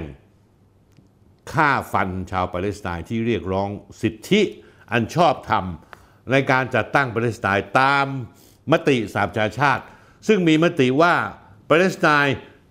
จะต้องตั้งประเทศขึ้นมาได้ภายในมติ แล้วก็ยึดถือพรมแดนในปี 1967 หรือ 2510 ซึ่งตอนนี้ไม่มีละ เพราะว่าอิสราเอลนั้นใช้กำลังบูลลี่ชาวอาหรับ โดยเฉพาะยิ่งปาเลสไตน์ และตอนนั้นกลุ่มประเทศอาหรับก็ยังไม่เข้มแข็ง และอยู่ภายใต้ ร่มเงาความมั่นคงของอเมริกา แต่วันนี้เป็นพี่พิสูจน์ชัดเจนแล้วเห็นชัดเจนเลยว่าอเมริกาเนี่ยถดถอยไปล้วซาอุดิอาระเบียเป็นหัวหอกในการนำทางที่จะถีบอเมริกาออกไปจากตะวันออกกลาง เมื่อมาเช่นนั้นแล้วโอกาสที่จีนรัสเซียจะสนับสนุนประเทศทางอาหรับ เพื่อทวงความชอบธรรมของชาวปาเลสไตน์คืนให้ ก็มีความเป็นไปได้อย่างสูงท่านผู้ชมครับซาอุดิอาระเบียได้ยกระดับกำชับความสัมพันธ์ของจีนถอยห่างจากอเมริกาท่านผู้ชมรู้ไหมว่าจีนเนี่ยอยู่อันดับหนึ่งในการค้าขายกับซาอุดิอาระเบีย ทิ้งห่างอเมริกาเลย การมาเยือนซาอุดิอาระเบียของสีจิ้นผิงเป็นการประทับรอยทางภูมิรัฐศาสตร์ ครั้งใหญ่เลย ในสนามหลังบ้านของอเมริกา อเมริกาเคยเป็นผู้นำเข้าน้ำมันรายใหญ่ที่สุดจากซาอุดิอาระเบีย ปัจจุบันเหลือเพียงบางส่วน เมื่อปีที่แล้ว2564 จีนกลายเป็นลูกค้าและหุ้นส่วนการค้าที่ใหญ่ที่สุดของซาอุดิอาระเบีย มีการส่งออกไปจีนมูลค่ากว่า 50,000 ล้านดอลลาร์ หรือกว่า 18%ของการส่งออกของซาอุดิอาระเบียทั้งหมด จากตัวเลขปี2563คศ2020 จีนถือว่าเป็นตลาดส่งออกที่ใหญ่ที่สุดของซาอุดิอาระเบีย กินสัดส่วนมูลค่าส่งออกถึง 20%หนึ่งในห้านะท่านผู้ชมครับ ขณะประเทศที่เป็นคู่ค้ารองรองลงไปของซาอุดิอาระเบียมีอันดับ 2 อินเดียสัดส่วนก็เพียงแค่ 10.1%ญี่ปุ่น 9.75%เกาหลีใต้ 8.63%สหรัฐอาหรับเอมิเรตส์5.51% อเมริกาคู่ค้ากับซาอุดิอาระเบียตกมาอันดับที่ 6 แค่ 5.36%น้อยกว่าจีนถึง 4 เท่า เช่นเดียวกันท่านผู้ชมครับ การนำเข้าปี2564 จีนเป็นประเทศเบอร์หนึ่ง ที่ซาอุดิอาระเบียนำเข้าสินค้ามากที่สุด เป็นมูลค่า 30,000 กว่าล้านดอลลาร์ คิดเป็น 20%มากกว่าอันดับที่ 2 คืออเมริกาที่ 11%เกือบเท่าตัวนะท่านผู้ชมครับ เมื่อพิจารณารายละเอียดของสินค้าที่ซาอุดิอาระเบียนำเข้าจากสองชาติจะพบว่า หลักๆแล้วสินค้า 5 อันดับแรกที่ซาอุนำเข้าจากจีน คือเครื่องมืออิเล็กทรอนิกส์อุปกรณ์อิเล็กทรอนิกส์เครื่องจักรกล เครื่องปฏิกรณ์นิวเคลียร์หม้อน้ำเฟอร์นิเจอร์ป้ายไฟอาคารสร้างสำเร็จ เหล็กและเหล็กกล้าท่านผู้ชมครับ สิ่งที่สถิติการค้าไม่ได้ระบุไว้คือสินค้าส่งออกจากอเมริกาไปยังซาอุดิอาระเบียนั้น ใหญ่ที่สุดคืออะไรนะท่านผู้ชม สินค้าสงคราม มีสงครามในข้อมูลจากสถาบันบรุกกิงของอเมริกาเองระบุว่าในช่วง 6 ปี ตั้งแต่ 2558 ถึง 2536สคศ2015ถึง2026ปี มีสงครามในเยเมนที่อเมริกาเป็นผู้ยุยงส่งเสริมให้เกิดสงคราม แล้วดึงซาอุดิอาระเบียเข้าไปเป็นคู่รบด้วย อเมริกาเหมาล็อตขายอาวุธสงครามให้รัฐบาลซาอุดิอาระเบียริยาดไปแล้วคิดเป็นมูลค่ากว่า 64,000 ล้านดอลลาร์ 2.2 ล้านบาท ซึ่งเมื่อหารโดยเฉลี่ยแล้วซาอุต้องซื้ออาวุธจากอเมริกาปีละกว่าหมื่นล้านดอลลาร์ หรือประมาณ 372,000 ล้านบาท คิดเป็นมูลค่าถึง 2 ใน 3 ของสินค้าที่ไม่ใช่อาวุธที่ซาอุนำเข้าจากอเมริกา ตัวเลขอันนี้พิสูจน์อะไรไหมท่านผู้ชม พิสูจน์ว่าอเมริกาคือคนส่งออกสงครามไปยังตะวันออกกลาง เพื่อประเทศในกลุ่มพันธมิตรของตนได้ซื้ออาวุธจากอเมริกามาก ๆ ก็คงไม่ผิดละ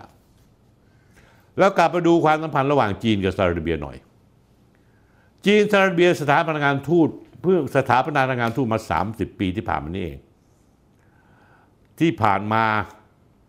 ก่อนที่สีจิ้นผิงจะไปเยือนนั้น ซาอุดิอาระเบียคือพันธมิตรหลักของอเมริกาภายใต้ความร่วมมือกับเปโตรดอลลาร์ซึ่งกำหนดการซื้อขายพลังงานต้องใช้เงินดอลลาร์สหรัฐสหรัฐแลกกับที่อเมริการับประกันคุ้มครองความมั่นคงให้กับซาอุดิอาระเบีย แต่สถานการณ์สามเรื่องทำให้ความสัมพันธ์ระหว่างอเมริกากับซาอุดิอาระเบียต้องเปลี่ยนไปคือ 1. การสังหารนายจมาคาช็อกกี้ 2. การขึ้นสู่อำนาจของมงกุฎราชกุมารโมฮัมหมัดบินซาลมัน ที่ต้องการสร้างความสัมพันธ์ที่หลากหลาย โดยไม่ผูกติดกับอเมริกา 3. สงครามในยูเครนทำให้เกิดวิกฤตพลังงานทั่วโลก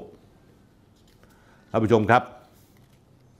การมาเยือนครั้งนี้ของสีจิ้นผิงเป็นครั้งที่สองหลังจากที่เคยเข้ามาเยือนแล้วครั้งหนึ่ง เมื่อประมาณสักปี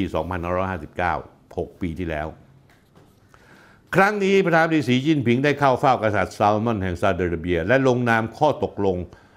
เป็นหุ้นส่วนยุทธศาสตร์ระหว่างจีนกับซาอุดิอาระเบีย โดยจะหมุนเวียนกันเป็นเจ้าภาพจัดการประชุมระดับประมุขระหว่างกันทุกทุกสองปี ที่สำคัญท่านผู้ชมครับ ระหว่างจีนกับซาอุดิอาระเบียยังมีการลงนามในข้อตกลงอีก 34 ฉบับ คิดเป็นมูลค่ากว่า 1 ล้านล้านบาท ครอบคลุมเรื่องพลังงานสะอาดเทคโนโลยีออนไลน์การก่อสร้างการขนส่ง ที่น่าสนใจมากๆท่านผู้ชมครับ แล้วเป็นที่เจ็บปวดหัวใจของอเมริกามาก เจ็บช้ำเลยท่านผู้ชมของอเมริกาและอังกฤษและยุโรป คือการลงนามให้บริษัทหัวเว่ยทำงานในเรื่องเทคโนโลยีทาง cloudใช้เทคโนโลยีทางการพัฒนานิยมเมืองแห่งอนาคตของซาอุดิอาระเบียถึงแม้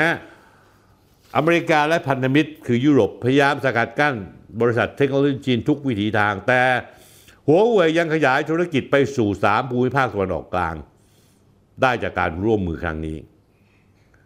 นอกจากนั้นแล้วที่ทำให้อเมริกาต้องเจ็บปวดอีกก็คือว่าซาอุดิอาระเบียเห็นชอบร่วมกับประธานสีจิ้นผิงที่จะเชื่อมข้อเสนอหนึ่งแถบหนึ่งเส้นทางของจีน กับวิสัยทัศน์ปี 2030 ของซาอุดิอาระเบีย ทั้งสองฝ่ายจะได้ประโยชน์อะไรท่านผู้ชมครับ ได้ประโยชน์ว่าจีนอนุญาตให้ซาอุดิอาระเบียที่ขณะนี้เป็นผู้ส่งออกน้ำมันรายใหญ่อันดับหนึ่งมาอยังจีน ให้ซาอุดิอาระเบียตั้งโรงกลั่นน้ำมันทางจีนทางภาคใต้ของจีน ช่วยให้ซาอุดิอาระเบียได้ประโยชน์จากการขายน้ำมัน และธุรกิจเกี่ยวกับข้องกับโรงกลั่นน้ำมันในภูมิภาคเอเชียทั้งหมดซาอุดิอาระเบียยังจะร่วมมือกับจีนในการต้องการกระจายโอกาสทางเศรษฐกิจนอกจากน้ำมัน ไปสู่พลังงานทางเลือก ซึ่งจีนมีความเชี่ยวชาญมาก เช่น พลังงานแสงอาทิตย์พลังงานลม และพลังงานไฮโดรเจน จีนมีนโยบายมุ่งสู่การพึ่งพาตนเองทางเศรษฐกิจ และต้องการกระจายโอกาสความร่วมมือทางเศรษฐกิจ ไปยังประเทศในภูมิภาคต่าง ๆ และแสวงหาประเทศใหม่ จีนยังให้คำมั่นสัญญาว่าจะส่งเสริมให้ชาวจีนเดินทางมาท่องเที่ยวที่ซาอุดิอาระเบีย ส่วนซาอุดิอาระเบียก็จะเปิด รับบริษัทจีนเข้าร่วมลงทุนในภาคอุตสาหกรรมต่างๆ มากยิ่งขึ้น ค่อนข้างชัดเจนแล้วว่าความร่วมมือของจีนซาอุดิอาระเบียจะสร้างความเสื่อมถอยให้กับเงินสกุลดอลลาร์ของอเมริกาอย่างหนัก หลังจากที่สองชาติได้ตกลงร่วมมือกันใช้เงินหยวน หรือเงินสกุลซาอุดิอาระเบียซื้อขายน้ำมัน ทั้งนี้ เงินหยวนจะไม่เพียงใช้ในการซื้อขายน้ำมันเท่านั้น จีนพิสูจน์ให้เห็นก่อน การประชุมสุดยอดจีนประเทศอาหรับครั้งแรก โดยที่เมืองอี้อูนะฮะที่ประเทศจีน แหล่งการค้าสำคัญในมณฑลเจ้อเจียงของจีน เขาได้มีการทำธุรกรรมไปแล้วชำระเงินด้วยสกุลเงินหยวนข้ามพรมแดนครั้งแรกกับซาอุดิอาระเบีย การชำระเงินหยวนข้ามพรมแดนจะขยายจากจีนกับซาอุดิอาระเบียไปยังกลุ่มประเทศอาหรับ จะทำให้เงินหยวนของจีนถูกใช้อย่างแพร่หลายในระดับสากล และในอนาคตมีความเป็นไปได้สูงที่อาจจะเป็นเงินสกุลหลักสกุลหนึ่งของโลกท่านผู้ชมครับ ทุกวันนี้จีนเป็นคู่ค้ารายใหญ่ของประเทศอาหรับ ประเทศอาหรับทั้งหมดนะฮะ2564 การลงทุนในจีนลงทุนตรงนะฮะในประเทศอาหรับมีมูลค่าสูงถึง 20,000 ล้านสหรัฐเหรียญสหรัฐ ยอดการค้าระหว่างจีนกับประเทศอาหรับท่านท่านผู้ชมรู้ว่าเท่าไหร่สามแสนสามหมื่นล้านดอลลาร์สหรัฐสามสามไตรมาสของปีนี้ การค้าระหว่างจีนประเทศอาหรับเพิ่มขึ้นถึง 35.28%เพิ่มขึ้นท่านผู้ชม 35%เกือบ 40%นะฮะ นอกจากการเยือนซาอุดิอาระเบียตามคำเชิญของ สมเด็จพระราชาธิบดีซาลมันแล้ว ประธานาธิบดีสีจิ้นผิงยังร่วมการประชุมสุดยอดของจีน คณะมนตรีความร่วมมือรัฐอ่าวอาหรับจัดเป็นครั้งแรก ความสัมพันธ์ระหว่างจีนกับกลุ่มรัฐอ่าวอาหรับมีมายาวนานแล้วตั้งแต่เส้นทางสายไหมเป็นพันๆปีท่านผู้ชม ได้สร้างประวัติศาสตร์การแลกเปลี่ยนกันเป็นระยะเวลาเกือบ 2,000 ปี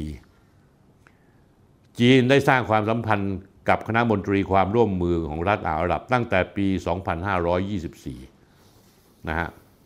41 ปีที่ผ่านมาทั้งสองฝ่ายมีความร่วมมือระหว่างกันเพิ่มขึ้นอย่างมาก จีนเป็นคู่ค้ารายใหญ่ของกลุ่มชาติอ่าวอาหรับ 2564 ยอดมูลการค้าระหว่างสองฝ่ายเติบโตขึ้นถึง 44% ในช่วง 3 ไตรมาสของปีนี้ยอดมูลค้าเพิ่มขึ้นสูงถึง 3,192 ล้านดอลลาร์สหรัฐ มากกว่าระยะเดียวกันของปีที่แล้วถึง 35.28%ท่านผู้ชมครับจีนยังได้ลงนามร่วมมือแนวทางหนึ่งแถบหนึ่งเส้นทางกับตั้ง 6 ประเทศสมาชิกนะฮะยังมีการรับรองแผนปฏิบัติการเชิงยุทธศาสตร์จีน รัฐอ่าวอาหรับ มีความร่วมมือหลายด้าน 8 ด้าน แผนปฏิบัติการเชิงยุทธศาสตร์แสดงเห็นว่าจีนและกลุ่มประเทศอาหรับ จะขยายความร่วมมือ ในขณะที่ส่วนใหญ่เป็นเรื่องการค้าน้ำมัน พลังงานไปสู่มิติที่หลากหลาย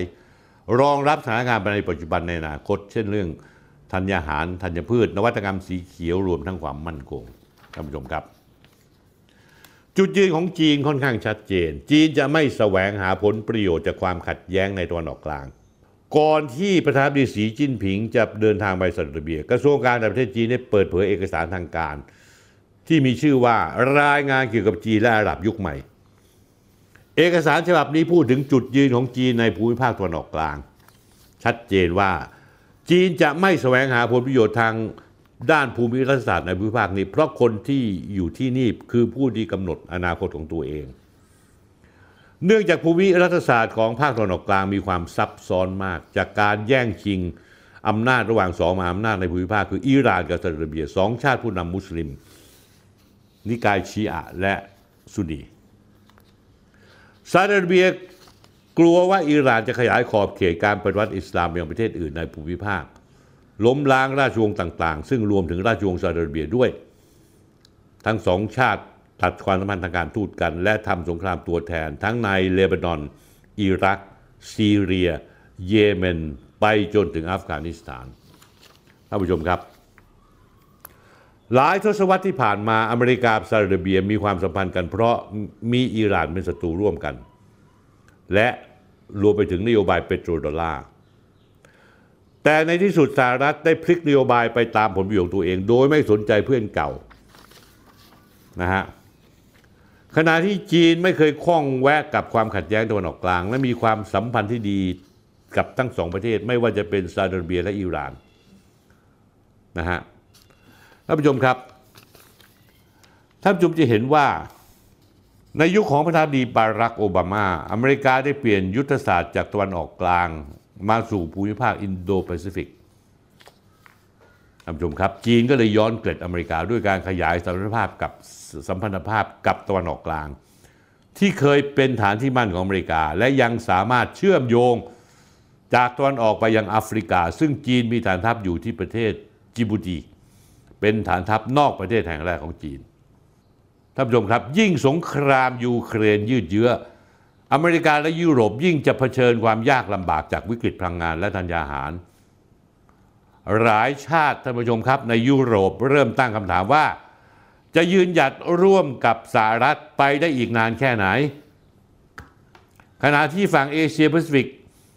การประท้วงในฮ่องกงถูกกำราบราบคาบ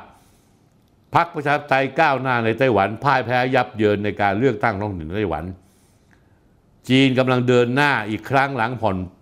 ปลนนโยบายโควิดเป็นศูนย์ ล่าสุดท่านผู้ชมครับ การเยือนของสีจิ้นผิง ที่เยือนซาอุดิอาระเบียของผู้นำจีนได้ผลักให้อเมริกาเผชิญความยากลำบากในทุกแนวรบครับท่านผู้ชมครับท่านผู้ชมครับ วันนี้ก็มีอยู่เพียงแค่นี้สำหรับรายการ เดี๋ยวอาทิตย์หน้าเรามีเรื่องจะต้องตามหลายเรื่อง ถ้าเรามีข้อมูลเพิ่มเติม เราก็จะเอามาพูดซ้ำโดยเฉพาะยิ่งการขโมยไฟ นะครับ ยังมีอีกหลายเรื่องในแผ่นดินไทยที่มีความชั่วช้าอยู่เยอะมาก ใช้เวลาจนของผมตายก็ยังเปิดเผยความชั่วช้านี้ได้ไม่หมด สวัสดีครับ